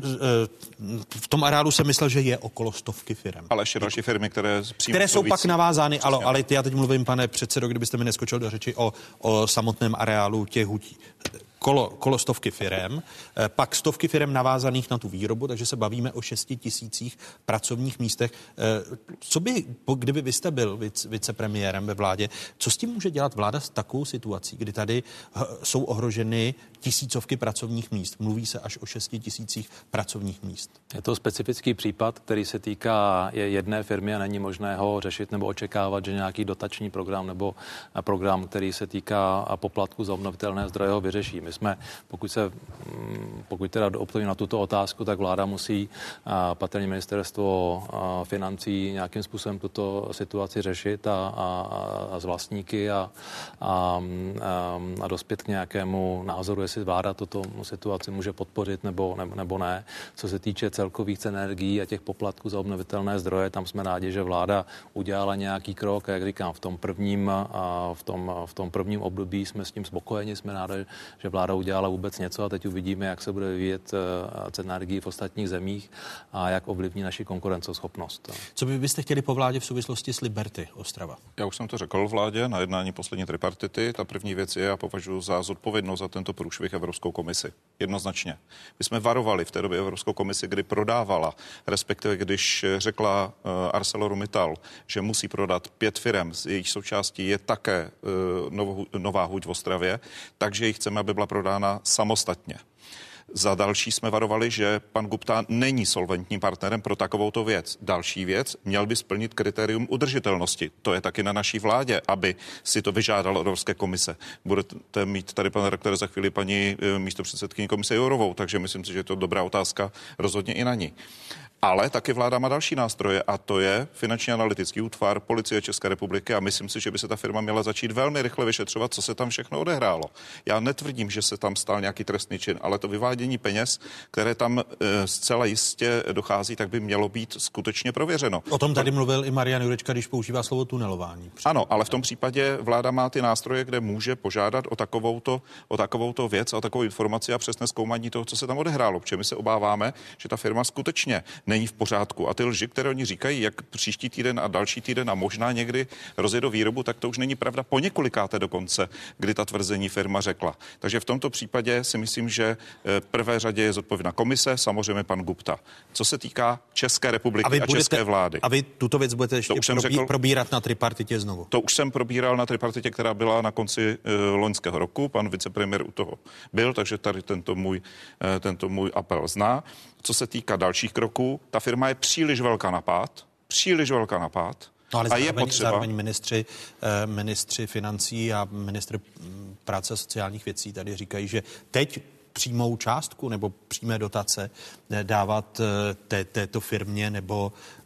V prvé, prvé řadě i odboráři se snaží dostat ty dvě firmy, to zná Tamech, to je ta část energetiky, která byla nesmyslně oddělena, a Liberty Ostrava k jednacímu stolu. Myslím si, že tady jsou dokonce dvě právní kanceláře, obě jsou české, které zastupují jednu a druhou stranu. Tak si myslím, že vláda by s nima měla jednat, minimálně s těmi právními kancelářemi a přímo se jich zeptat, co jako tady hodlají v tomto sporu vůbec dělat, protože ten osud toho regionu skutečně visí na této jedné firmě, e, protože to není jen těch 6 tisíc zaměstnanců, jste měl pravdu, to jsou ti, co jsou v přímém vztahu k Liberty, ale odhaduje se, že ten počet je, pan pan vicepremiér zná to číslo, je to 2,5 až 3, takže nějaký skoro 20 tisíc zaměstnanců v celé, včetně podnikatelů a jejich zaměstnanců na území Moravskosleského kraje. A to je opravdu obrovské. Ta firma navíc, kdyby se zastavila úplně, tak si vůbec neumím představit, jaké náklady by to českého daňového poplatníka stálo, protože eh, ekologická zátěž takovéto firmy, takovéto velikosti bude zcela jistě při tom těžkém průmyslu od roku 49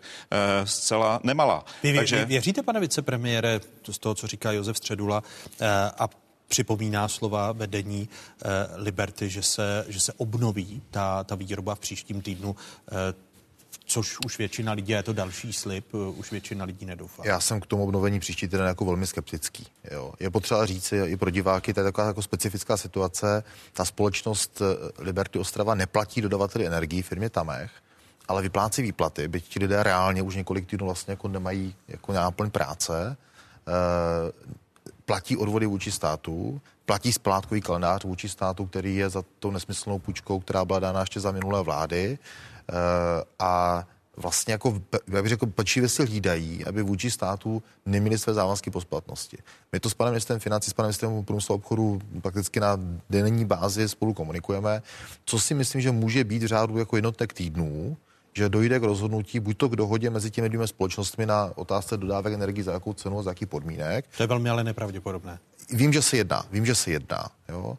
A nebo potom bude nějaká možná třeba jako další krok, že třeba pan Gupta vyhodnotí, že je ochoten třeba to prodat tu společnost a e, potom je otázka, že já vím, že z minulosti byli zájemci, kteří případně byli ochotni e, takovou společnost koupit. Otázka je, jestli v téhle situaci s odstavenými, s odstavenými provozy, které byly odstaveny e, v průběhu, v průběhu vlastně Vánoc, nebo těsně před Vánocem. Tam ještě jedna otázka, Jde. že pokud by se došlo k tomu, co říká pan vicepremiér, a že by někdo přistoupil na prodej, tak v tom případě bych ale požadoval, aby zbavil firmu veškerých dluhů, e, které, e, kterými tu firmu zatížil, protože to je v podstatě i za korunu je to v tomto případě drahé. A tam opravdu těch věcí je nesmírná spousta. E, možná si pamatuje kdy, i veřejnost, kdy odbory, odboru Šaskovo byl jediný, který protestoval proti postupu, který v té firmě byl dlouhodobě.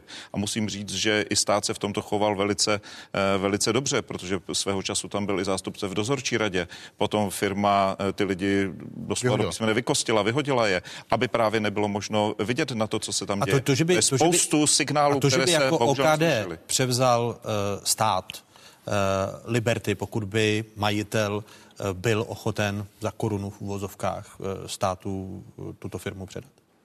To v tento okamžik tady nechci, hmm. tak, to, tak to říkat, protože tam je spoustu celá řada okolností. Uh, jedna věc je za korunu, druhá věc za jakými závazky. Jako, hmm. jo.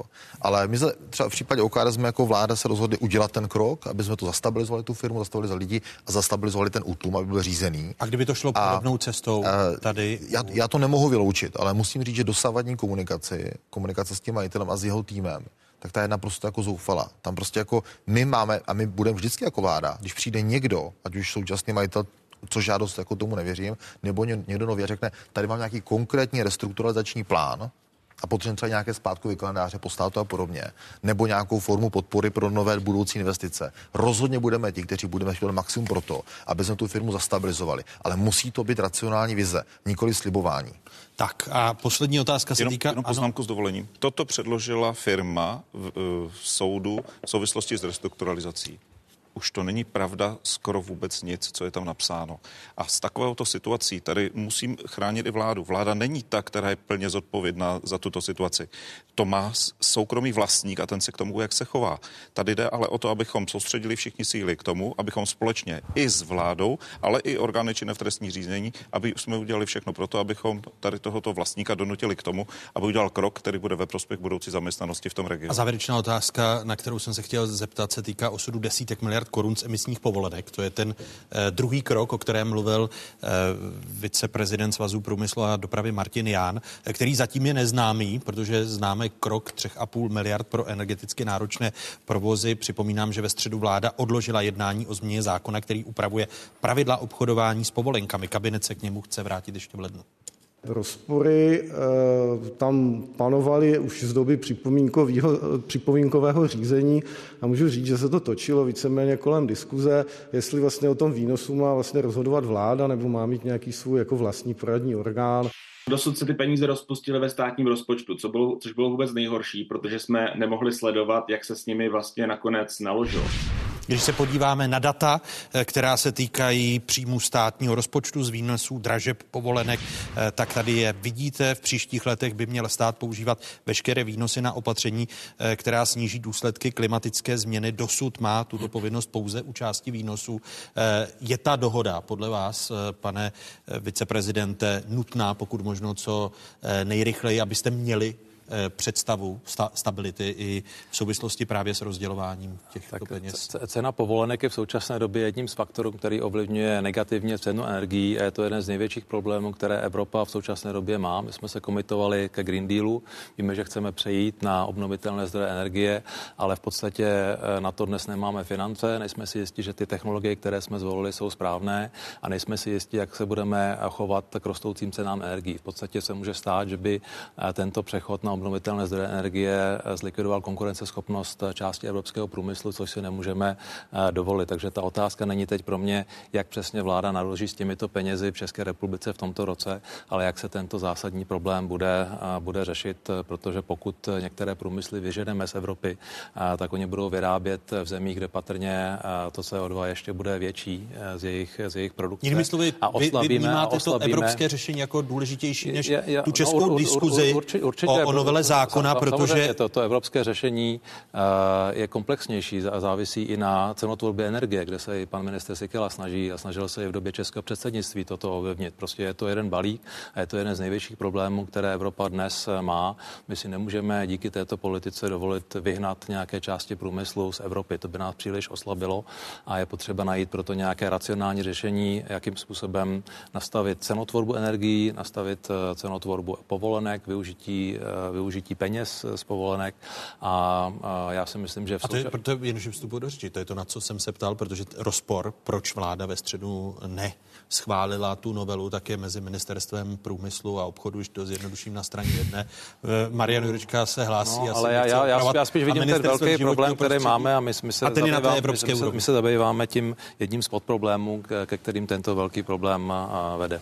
Eh, kdy, kdy schválíte tu novelu, tedy ten nejmenší problém z pohledu Martina Jána, kdy se mezi sebou přou ministerstvo životního prostředí, které chce, aby eh, všechny eh, ty výnosy z emisních povolenek, pokud to hodně zjednoduším, přerozdělovalo ministerstvo průmyslu a obchodu, které, které chce mít zprávu tak, emisních. Tak, mohu. Ten zásadní rozpor není v tom, kdo to bude přerozdělovat. My máme nastavené mechanizmy, že o tom logicky musí rozhodovat prostě vláda, mít to vláda pod kontrolou, kam ty peníze jsme schopni směřovat, aby to bylo smysluplné a efektivní do budoucna. Ten rozpor je hlavní v tom, jestli to má být a priori v prvém kroku příjmem státního rozpočtu a pak se to přerozdělí, nebo jestli to má být přímo ten výnos té emisní povolenky směřován do rozpočtu státního fondu životního prostředí, který to bude mít pod tou kontrolou, včetně těch mechanismů o tom je ta debata. Já a můj kolega Petr Hladík a my jako Zalidovce vnímáme to, že když ty peníze budou celé příjmem státního fondu životního prostředí pod ministerstvem životního prostředí, samozřejmě s mechanizmy, kdy tam jsou potom za, za, zastoupení členové vlády při tom rozhodování, tak je větší jistota, že všechny ty peníze plně tato, tato země využije pro tu modernizaci, pro tu efektivizaci, pro snižování prostě těch nákladů v těch energeticky náročných profesech, u domácností, v dopravě a tak dále. Když to pustíme do státního rozpočtu, my tam máme obavu, že pak se část těch peněz bude rozpouštět na věci, které budou znamenat de facto eh, do, do vykrývání deficitů a část těch peněz nebude směřovat proto, aby tato země prostě byla moderní, aby udržela to tempo s těmi ostatními státy. Tak jenom a, pod otázka, která varianta je lepší z hlediska odborů? Já si myslím, mikro... že by to mělo být podělené, že by to mělo být část na ministerstvu životního prostředí a část na ministerstvu průmyslu a obchodu. A teď ta evropská rovina? Ta evropská rovina, tady si myslím, že, a já to vnímám velmi silně, jak z průmyslu, tak ze strany i obyvatel domácností, myslím si, že nová Evropská komise by měla nikoli rezignovat na, na naše cíle. To znamená, nikdo nechceme umírat v podmínkách, že tady se nebude dát žít, že tady nebudeme mít eh, vodu, nebudeme mít úrodnou půdu a podobně. Ale, a to si myslím, že je fakt důležité, musíme zracionalizovat to tempo těch ambicí, které společně máme. Myslím si, že o tom se za nás, my potom voláme minimálně poslední 4-5 let. Já jsem to velmi vnímal i třeba v té zemědělské environmentální oblasti, dnes to vnímám za opravdu celý ten dopad i třeba na zaměstnanost, na udržení konkurenceschopnosti opravdu. Že ve světě, ve světě není rozdíl v tom cíli. Já jsem byl loni na kopu, na klimatické konferenci a tam i ta Indie, i ta Čína, i tihle vám řeknou, my si to uvědomujeme, ale liší se tam třeba ten cíl, to dosažení třeba v horizontu deseti let. No ale to tempo, jak ho nasadíte, potom smrtící pro to, jestli to zvládne ten průmysl, jestli to zvládne Škodovka a další víc, teďka naše vybojovaná e, bitva, za to je potřeba opravdu poděkovat kolegům z vlády u Eura 7. Jo, to se opravdu podařilo, to se zvládlo a potřebujeme to zracionalizovat. Nerezignovat na cíle, ty jsou pro nás naprosto zásadní, jestli tady chceme žít naše děti a vnoučata, ale říci si, jestli to tempo je opravdu udržitelné a je zvládnutelné pro domácnosti i pro průmysl. Jednou větou. Pane vicepremiére, my vám teď řeknu novinku, ale za předsednictví Českého byl schválen systém ETS 2 kdy se emisní povolenkou budou nově zatěžovat, myslím, že od roku 2027 obyvatele, to znamená bydlení, malí podnikatele a zemědělci. Už je stanovena cena ve výši 45 euro za povolenku. Vy tady říkáte, že to nebudeme dále zatěžovat, ale za našeho ale... předsednictví jsme zatížili opětovně do budoucna i naše obyvatele další emisní povolenkou. Já... To je iracionální. To, co říká Martin, já je naprosto správně. My stojíme na straně v tomto případě jednoznačně průmyslu. To jsou už až iracionální kroky, ale... které komise vede. Není to komunikováno ani s veřejností a tak stejně ale vy jste nekomunikovali jako česká vláda jsou... ani s námi se sociálními partnery zavedení systému ETS 2 tak to řekněte obyvatelům, co tady vlastně na ně chystáte. Teď vy říkáte něco jiného, než a, děláte. Říkáme i B, je tady vždycky nastavený mechanismus, který tyto věci může revidovat už v tom současném textu je. Ale nic nastaveno. nerevidujeme, nic A- jsme zrevidovali a, a- a, a lidé z životního a prostředí nám řekli na pracovní to- týmu tripartity, to, že, že- se dojde že přerozdělování od chudých k bohatým. To tak proč? Ne, a to, že budoucí Evropský parlament i budoucí komise bude mít toto jako jedno z klíčových témat, jakým způsobem bude re, redefinovat to tempo. Ale to A je schválené, a- to je schválené. Ne, ale vše, všechny Ještě věci. se nikdy nic nerevidovalo. Počkejte, tak Euro 7 bylo také schválené. Ale ETS se nerevidovalo. My v této debatě budeme pokračovat. Také jsme dokázali v debatě posunout tu racionalitu k tomu, aby to bylo zvládnutelné, a to se podařilo. Hmm. Eh, Budeme v debatě o, o emisních povolenkách i na té evropské úrovni nepochybně i v souvislosti s evropskými volbami tady v otázkách, nejen v otázkách diskutovat. Děkuji mnohokrát Marianu Jurečkovi, Josefu pozvání. Středulovi i Martinu Jánovi, že byli mými eh, hosty eh, při prvních otázkách roku 2024 a těším se někdy na za pozvání. Díky. Děkuji, hezký den. Hezký den. Netolerovat agresi a násilí. Netolerovat nenávist v žádné podobě. Nebát se a nenechat se zastrašit zlem. Slova, která jsou v úvodu letošního roku ještě aktuálnější. Nepřehlížejme agresivní chování, a to ani na sociálních sítích. Zastaňme se slabších, neignorujme problémy v našem okolí. Buďme připraveni na krizové situace, ale nenechme se paralizovat strachem. Konspirace, dezinformace a nenávist začaly plnit sociální sítě bezprostředně po tragédii na Univerzitě Karlově. Policie v zápětí varovala, že bude takové případy sledovat a v řádu dnů skutečně zadržela v místě bydliště několik pisatelů nenávistných komentářů. Už během svátku policisté řešili několik případů vyhrožování střelbou. Trestní řízení kvůli schvalování útoku zahájili se dvěma muži ze středních Čech. Vedle schvalování trestného činu či nebezpečného vyhrožování jsou tito lidé stíháni také pro šíření poplašné zprávy. Upozorňuje na to, že šířit násilí v online prostoru, vyzývat k nějaké agresi, k nenávisti vůči skupině obyvatel, prostě je postižitelné a člověk nese i za to, jakým způsobem se chová a vyjadřuje v online prostoru svoji zodpovědnost. A to je určitě něco, co policie dělá. Mnohdy to nazývají lidé, kteří tomu nepřejí, jako nějaká cenzura vyhledávání závadných názorů. Vůbec ne. Je to vyhledávání trestných činů a to ty jsou jasně stanoveny už stávající legislativou. Devět dní po tragédii už policie řešila téměř 90 případů schvalování střelby, vyhrožování napodobením útoku či šíření poplašné zprávy. U víc než poloviny případů existuje podezření ze spáchání trestného činu. Pachatelé těch nejhorších komentářů budou mít příležitost svoje hrdinství ukázat i v rámci trestního řízení, vzkázala policie. Provádíme aktivní monitoring internetu, zejména prostředí sociálních sítí a v neposlední řadě je zde také významná pomoc veřejnosti. Naším prvotním úkolem je zjistit konkrétní identitu fyzické osoby, která stojí za tím profilem, na kterém jsme třeba něco takového objevili a následně prověřit vůbec eh, jeho historii, to zda například má za sebou už nějakou trestnou činnost, zda je držitelem zbrojního průkazu, zda vlastní zbraně a podobně. Nejvíce skutků, které se v naprosté většině týkají vystupování na sociálních sítích, pak řeší policisté v Praze. A podle informací otázek z tohoto pátku policie v souvislosti s útokem na Pražské filozofické fakultě řeší už 149 případů schvalování činu eh, nebo vyhrožování jeho napodobením. Dalšími hosty otázek jsou eh, v Bruselu místo předsedkyně Evropské komise Věra Jourová. Hezké nedělní odpoledne do Bruselu. Dobrý den, srdečně zdravím domů. A naše pozvání přijali také nejvyšší státní zástupce Igor Stříž. Hezké nedělní odpoledne, pane doktore, vítejte v otázkách. A mé pozvání přijali vedoucí katedry ústavního práva právnické fakulty Univerzity Karlovy v Praze, docent Marek Antoš. Vítejte. Hezký dobrý den, pane docente. Dobré odpoledne. Začneme u vás, paní místo předsedkyně, u vás v Bruselu.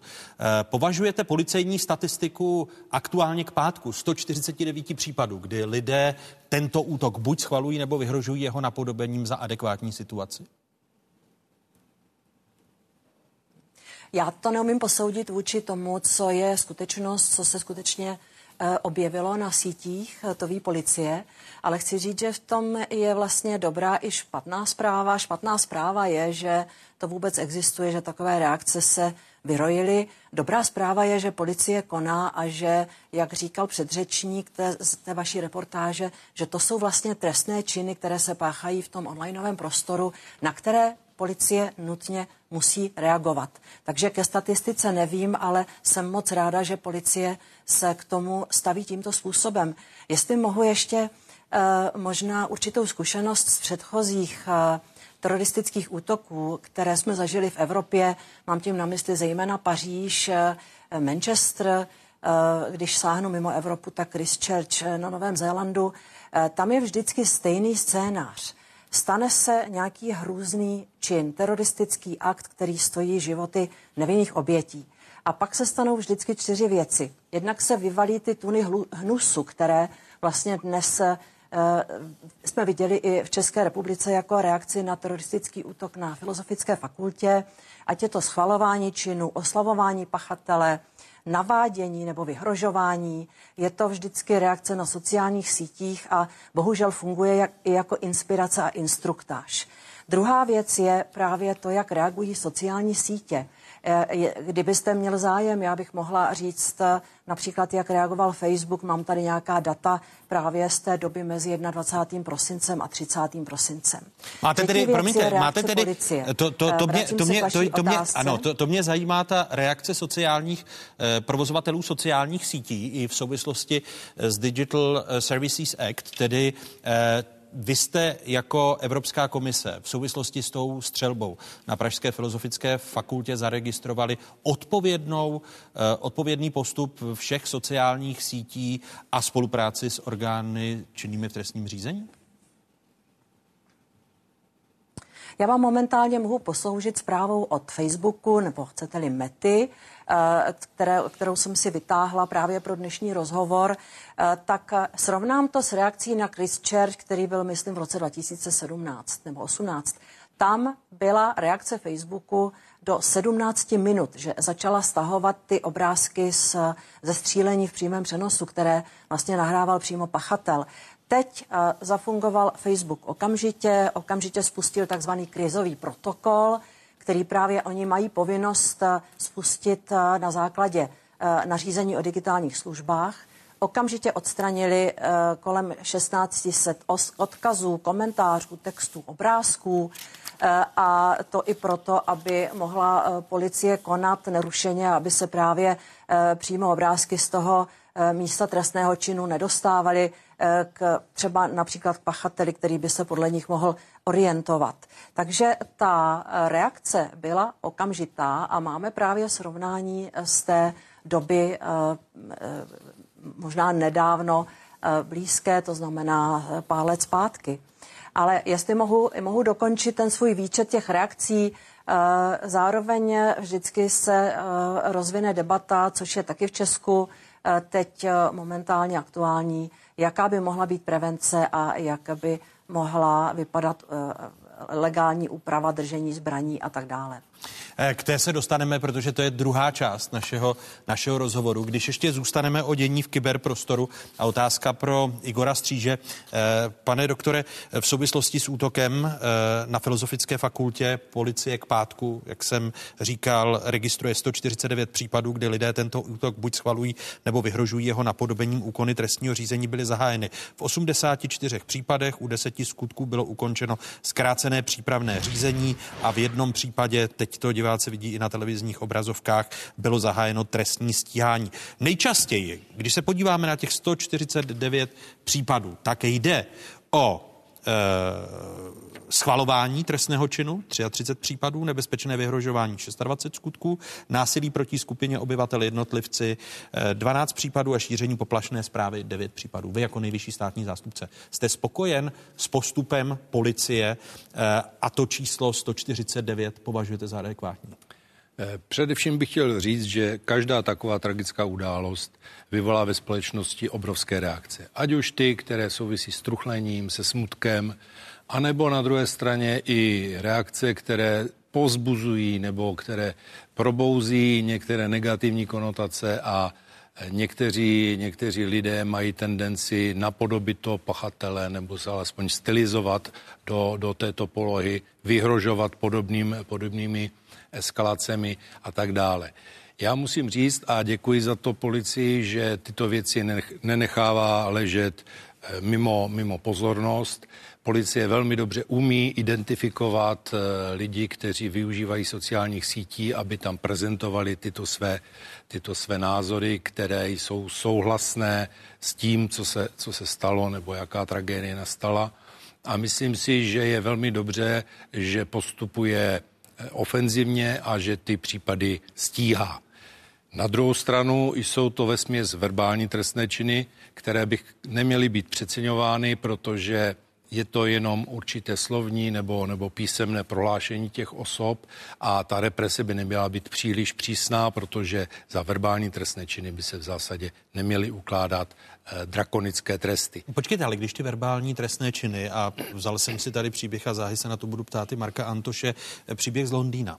Ten v tomto týdnu poslal dva britské moderátory neonacistického podcastu na 7 a 8 let ve dovězení za podněcování k násilí a ke spáchání teroristického činu. Jinými slovy, že se ta míra agresivity a toho, co se děje ve společnosti. Posouvá s tím, že tolerujeme svobod, pod svobodu názoru a budu o tom mluvit v souvislosti s Jiřím eh, Kobzou, když si vezmete jeho eh, statut k té, té situaci na, na filozofické fakultě, že pak může vyvolávat eh, přechod, silnější přechod od těch verbálních činů k těm skutečným? V současné době žijeme v době, která není úplně ideální. Máme tady válku na Ukrajině, máme tady události v Izraeli, jsme svědky mnoha různých demonstrací na západu našich hranic a eh, tato, tato situace, to pnutí musí nutně vyvolávat nějaké napětí ve společnosti. Můj osobní názor je, že to napětí se eh, ventiluje těmito, těmito způsoby.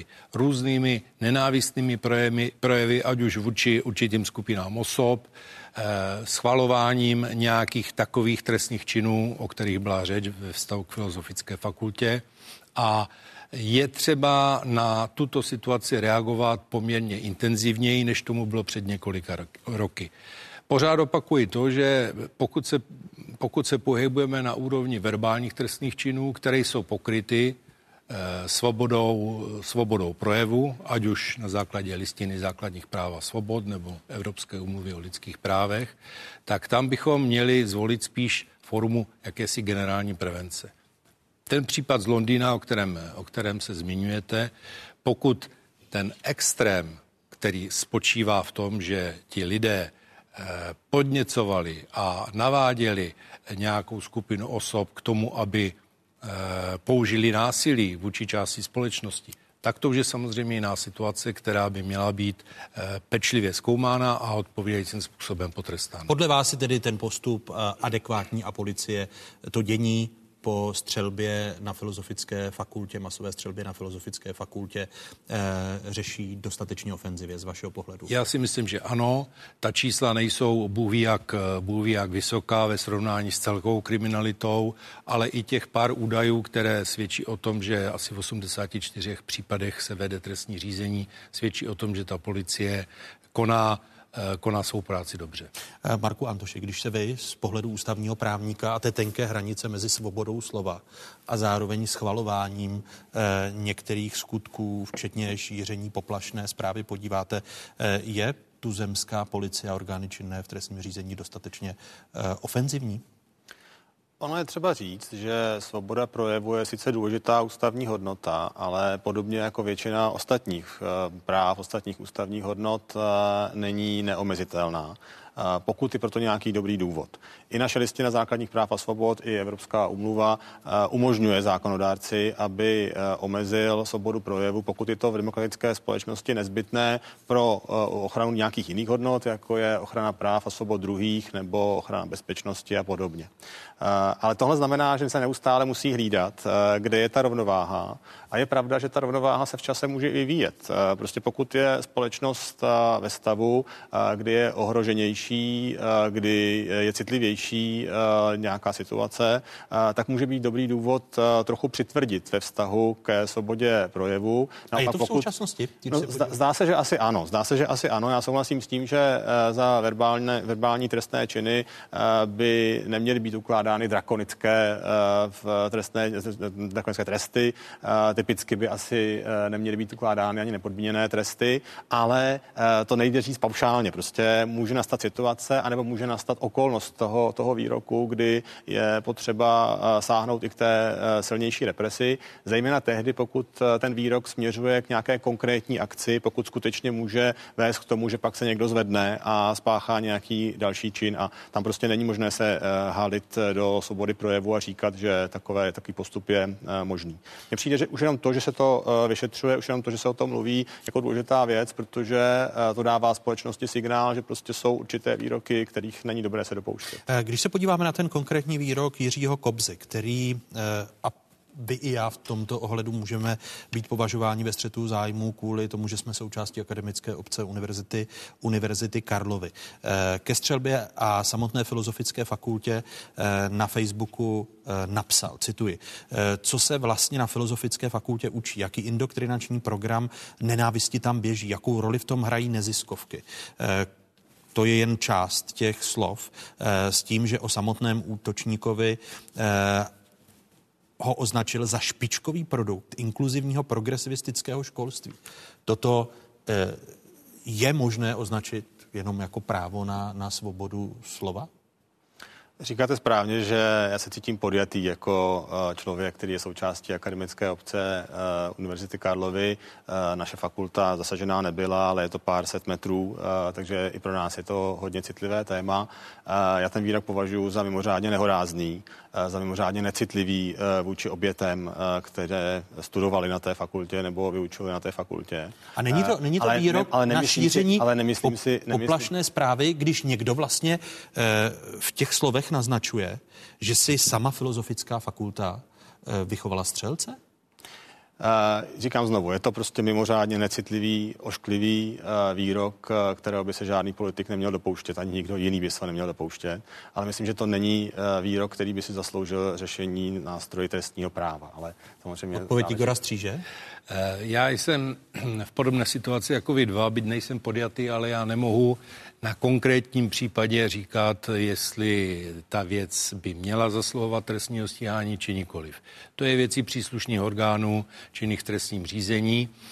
Eh, chtěl bych eh, spíše obecněji říct, že pokud někdo hlásá nějaký svůj názor, ať už je pravdivý či nepravdivý, ať už s ním souhlasíme nebo nesouhlasíme, tak v zásadě by se nemělo jednat o jednání, které by mělo být posuzováno trestním právem. Ty nenávistné trestné projevy jsou, jsou eh, takové veřejné, veřejná vyjádření, která nějakým způsobem šíří, podněcují, podporují nenávist. Směřují proti skupinám lidí, ať už e, společné národnosti, barvy kůže, rasy, e, náboženského, politického přesvědčení a tam musí trestní právo zasáhnout. Ve věcech, které jsou projevem nějakého názoru, byť třeba mylného, tak tam by mělo být trestní právo zdrženlivé ve smyslu jeho vlastní role jako poslední, eh, posledního prostředku nápravy. Takže to je moje taková trošku sice ze široká a klikatá odpověď, ale a odpověď Věry Jourové eh, nejen jako eh, právničky, ale zároveň i jako místo předsedkyně Evropské komise, která eh, předložila i Freedom Act v souvislosti eh, právě s eh, celoevropskou normativní částí nebo legislativou. Já vám asi nedám klikatou odpověď komisařky, ale spíš odpověď občanky a někoho, kdo byl opravdu zhrozen, když si přečetl tento výrok, nejenom proto, že jsem na té fakultě pět let studovala, ale protože ten uh, útok uh, způsobil obrovskou lidskou tragédii a takovýto, takovouto reakci bych nečekala od politika, u kterého bych naopak očekávala vyšší míru odpovědnosti s prominutím, aby si politici více jak si dívali do úst, co říkají a aby více zvažovali z hlediska toho, že mají skutečně vliv na společnost. Osobně si myslím, že výrok pana Kobzy je eh, chráněn svobodou slova. Eh, taky bych se nechtěla dopouštět nějaké právní kvalifikace, to bych nechala eh, českým orgánům. Každopádně ale pro mě jako pro občanku je to výrok odpudivý, který je opravdu s morálkou na štíru a velmi ho odsuzuji. Jsem ráda, že reagovali rektoři. Byla to, myslím, jediná větší reakce na tento výrok byla jsem za to skutečně velmi ráda, že ta reakce přišla. To je to, nač se chci zeptat, jestli eh, spíš není smutné, že reagovala pouze Česká konference rektorů a že ku příkladu už jsme si zvykli, předpokládám, že kdyby tento výrok byl pronesen ve veřejném prostoru před 10-15 lety, tak by vedl k veřejnému tlaku na rezignaci toho politika, eh, k čemuž tady nedošlo a, a, a eh, reagovala pouze Česká konference rektorů. Je to smutné. Řekla bych, že ta reakce měla být daleko větší. Vy jste mluvila o té prevenci. Eh, jednou z části veřejné diskuze v souvislosti s prevencí je diskuze o držení zbraní a zbraňové legislativy. S chodou okolností eh, ještě před tou tragickou masovou střelbou na Filozofické fakultě eh, vláda poslala do legislativního procesu novelu zákona o zbraních a střelivu. Když se podíváme na nejnovější data, která mají otázky k dispozici, tak se ukazuje, že registrovaných zbraní v České republice přibývá rychleji než majitelů zbrojních průkazů. Na jednoho majitele průkazu teď připadá víc zbraní než před deseti lety.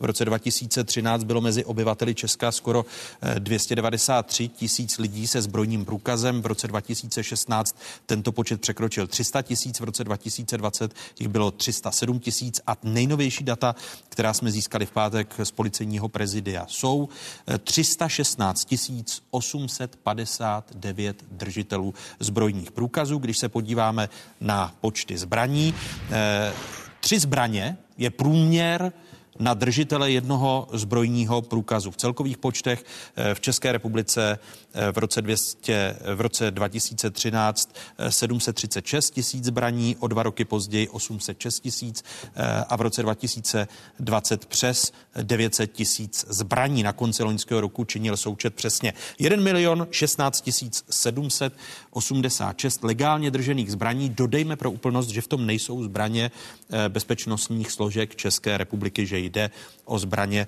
držené legálně civilními osobami, tedy nejde ku příkladu o, o služební zbraně policie, eh, orgánů bezpečnostních služeb a, a podobně. Eh, Česká republika patří k těm zemím, paní eh, viceprezidentko, eh, která má eh, řekněme, liberálnější postoj a kvůli Evropské komisi, tak říkajíc, v roce 2021 se rozšířila listina základních práv a svobod České republiky, která umožňuje, když to hodně jako neprávník zjednoduším, tak chránit své, svůj život Eh, se zbraní a když jsem četl právní výklady, tak se diskutuje o tom, jakou zbraň máme konkrétně na mysli. Zda jde o zbraň v obecnějším slova smyslu nebo o střelnou zbraň. Eh, bude podle vás teď v České republice snadné zpřísňovat zbraňovou legislativu, když byla doplněna v roce 2021 listina základních práv a svobod? Já si dovolím vás opravit, eh, protože ta směrnice nebyla jenom dílem Evropské komise, ta ji navrhla, ale eh, prošla běžným legislativním procesem a bylo to opravdu za obrovské podpory států, které už zažily teroristické útoky, kdy právě ty velkokapacitní zbraně eh, zavinili smrt mnoha, mnoha lidí. Takže nebyla to komise, ale tímto se z toho nechci vyzout. Samozřejmě Já bych mohl namítnout, že vy jste si, za, vy jste si začali. Že my, jsme, my si vždycky zač, začínáme, když jde o evropskou legislativu. Eh, v Česku je jedno specifikum, že většina držitelů zbrojních průkazů vlastní střelnou zbraň za účelem ochrany života a majetku. Zatímco řada států, kde je třeba i vyšší počet zbraní, eh, tak je to za účelem eh, lovecký, loveckým nebo pro sportovní účely. To jenom, abych to trošku porovnala. No a vy se ptáte na to, jestli je eh, na snadě mít eh, v Česku nový zákon. To je samozřejmě spíš otázka na, na české orgány. Zajímá mě například odpověď pana, pana Antoše jako ústavního právníka, protože to má co dělat s ústavou. Každopádně Vždycky, když se stane teroristický čin tohoto typu, tak se potom více hovoří o prevenci.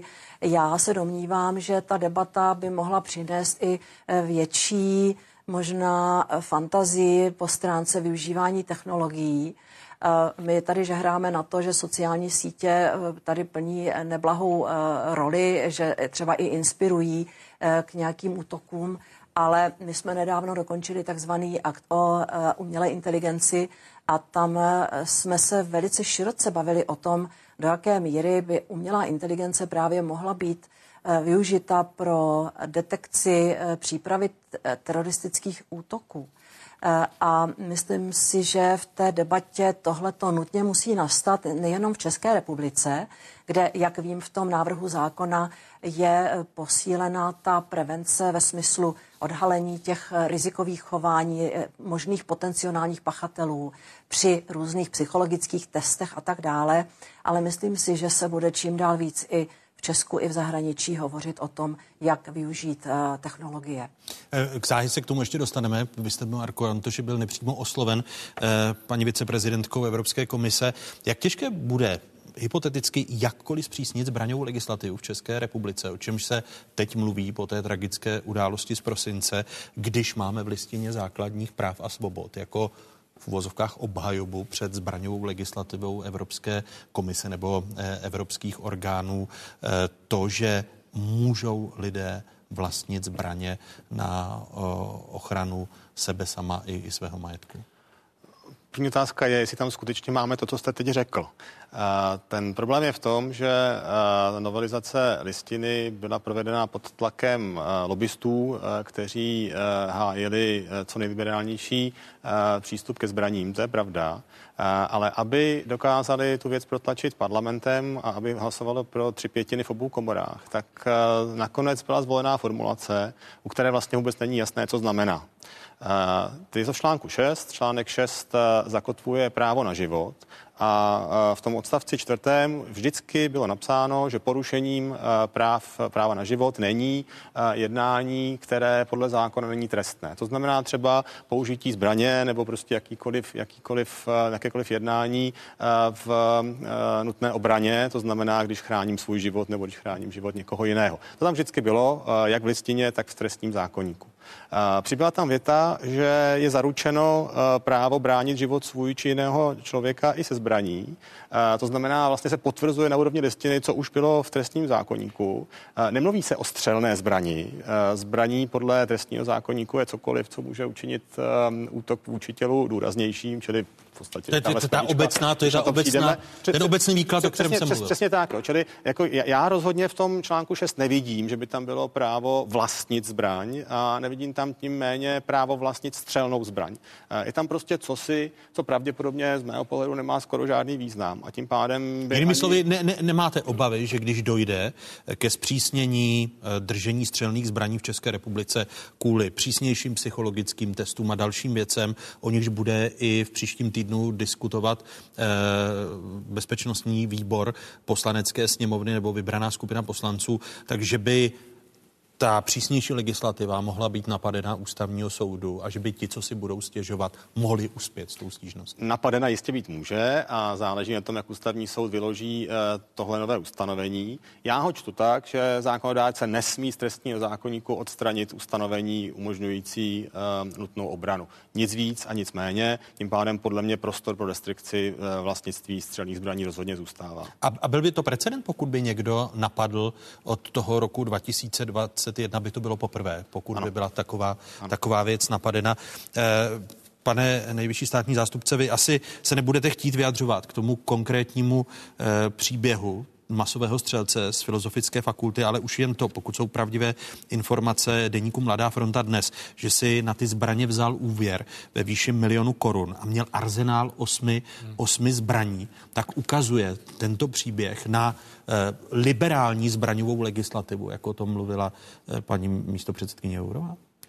Eh, ono to jsou dva samostatné problémy. Jednak je otázka získávání zbrojního průkazu. Ta je podle mého názoru velmi přísná zahrnuje tři okruhy. Odbornou způsobilost, zdravotní způsobilost a e, bezumnou minulost. Ten první a třetí bod, ta bezumná minulost a odborná způsobilost, ty jsou ošetřeny velmi dobře, velmi kvalitně. Policie má svoje databáze, má svoje zdroje. E, bez problému zjistíte, zda byl někdo trestán či nikoliv. U otázky zdravotní způsobilosti je to trošku, e, trošku problematické, protože ten praktický lékař, který dnes provádí vyšetření uchazeče o zbrojní průkaz, ten nemá přístup do všech databází medicínských, on neví, zda ten člověk se léčí s nějakou psychiatrickou diagnózou. A myslím si, že tam je jakýsi prostor, aby i ve spolupráci s ministerstvem zdravotnictví se nějakým způsobem propojili databáze, samozřejmě při nutné ochraně osobních údajů, tak, aby ať už psychologové nebo praktičtí lékaři měli možnost eh, se dozvědět, že ten člověk je léčen pro nějakou psychiatrickou eh, diagnózu, že je medikován a podobně. To je, myslím, jedna okolnost. Otázka počtu zbraní, tam bych asi, a paní místopředsedkyně to zmínila, tam bych skutečně asi zapojil už i ty počátky umělé inteligence, aby, aby dokázala analyzovat množství zbraní, které se pohybují mezi oprávněnými držiteli zbrojních průkazů tam technologicky zaostáváme, když se právě podíváme i na to, že nejsou schopni si e, orgány e, činné v trestním řízení už jen kvůli prevenci spárovat to, že někdo si pořídí v krátké době arzenál osmistřelných zbraní, což předpokládám, že ne, nejde do běžného obchodu. Jsem nedržitel zbrojního průkazu, takže nevím, jak, jak se to bě, běžně kupuje. Já úplně přesně nevím, jak to funguje, ale myslím si, že policie přehled o tom má ale je otázka, jestli může tomu nějak zabránit na základě současné legislativy. Protože v okamžiku, kdy ten člověk splňuje všechny podmínky, tak si může opatřit zbraň, která mu umožňuje eh, podle příslušného typu zbrojního průkazu, eh, aby ji nabil. To je, to je věc, která by se asi měla diskutovat, protože já si nejsem jistý, jestli běžný člověk potřebuje ke, své, ke svému životu, ke své i třeba sportovnímu, ke svému sportovnímu vyžití tyhle ty samonabíjecí zbraně, byť nejsou automatické, a jestli jejich množství odpovídá potřebám běžného člověka. Když pominu eh, nějaké nimrody a podobně. Je, je tady po podcenění i těch orgánů činných v trestním řízení, že si někdo eh, pořídí v krátké době eh, osm takto velkých střelných zbraní? Já bych asi nemluvil o orgánech činných v trestním řízení v té fázi, o které je. Jistě eh, je tenhle případ eh, důvodem k zamýšlení, jakým způsobem se má, za prvé, jak má vypadat ta legislativa, za druhým, jakým způsobem se má používat, ale to asi není věc trestního řízení. Mm-mm. No, orgánem činným trestním řízení myslím policii a monitoring eh, té, té situace, že by možná, když si student eh, ve 24 letech pořídí 8, 8 zbraní v celkové hodnotě hm, až mil, milionu korun, kdy si na to může vzít půjčku, jak se ukazuje, že to asi, že by ho orgány, eh, že by ho policie asi měla mít v hledáčku nebo tajné služby, nebo já nevím, nevím kdo. Jistě máte pravdu, eh, ale asi bychom museli znát eh, i celkový obrázek, jaká je vlastně složení eh, vlastnictví těch zbraní, kolik takových lidí je. Zase asi bychom neměli chtít budovat policejní stát, kde každý, kdo nějakým způsobem vybočí z normálu, je okamžitě sledován policií. Čili podle mě ten případ vytvořil spoustu legitimních otázek. Myslím, že ukazuje, že ten proces a ta legislativa asi není správně nastavená. Tak bychom to neměli přehnat na druhou stranu. A odpověď Věry Jourové na stejnou otázku. Poslední otázka na vás do Bruselu. No kolik máme hodin času, protože tohle je obrovské Máme téma. poslední dvě minuty. Eh, právo na soukromí a... Eh, děkuju. Eh, právo na soukromí a možnosti státu ochránit bezpečnost lidí. Tohle je obrovské téma. To, o čem jsem mluvila předtím, je to, že právě technologie dneska už mohou odhalit sebevražedné e, úmysly e, lidí, kteří na sebe s prominutím všechno napráskají v online prostoru a nepochybně mohou odhalovat i vražedné úmysly. Myslím si, že dneska už jsme dospěli takhle daleko, ale chceme to, aby to takhle fungovalo přesně kvůli ochraně soukromí, ochraně lidí před extrémní eh, možností státu je kontrolovat a monitorovat to, co dělají a jak uvažují. Myslím si, že o tom se musí vést eh, velmi eh, zásadní debata. My ji vedeme už několik let. V rámci Evropské unie a myslím si, že i s přibýváním teroristických útoků a bezpečnostních hrozeb bude čím dál větší tlak na to, aby, se, aby státy právě posílili tady tu svou roli zajištění bezpečnosti lidí. Ale jak říkám, jak už to říkal pan profesor Antoš, eh, eh, musíme hledat tu eh, přípustnou mez, protože se nesmíme kvůli tomu vzdát svých občanských svobod. Děkuji do Bruselu, že to netrvalo dvě hodiny, ale ani necelé dvě minuty. Místo předsedkyně Evropské komise Věře Jourové. Děkuji a přeji hezký zbytek ne, neděle do Bruselu. Děkuji vám za pozvání, hezkou neděli. A hosty v Praze byli nejvyšší státní zástupce Igor Stříž a ústavní právník eh, z Pražské právnické fakulty eh, Univerzity Karlovy Marek Antoš. Pánové, děkuji vám a přeji hezký zbytek neděle. Děkuji. Naschledanou. Takové byly první otázky v roce 2024. Hezký zbytek neděle, pokud možno, ve společnosti z Pravodajské 24.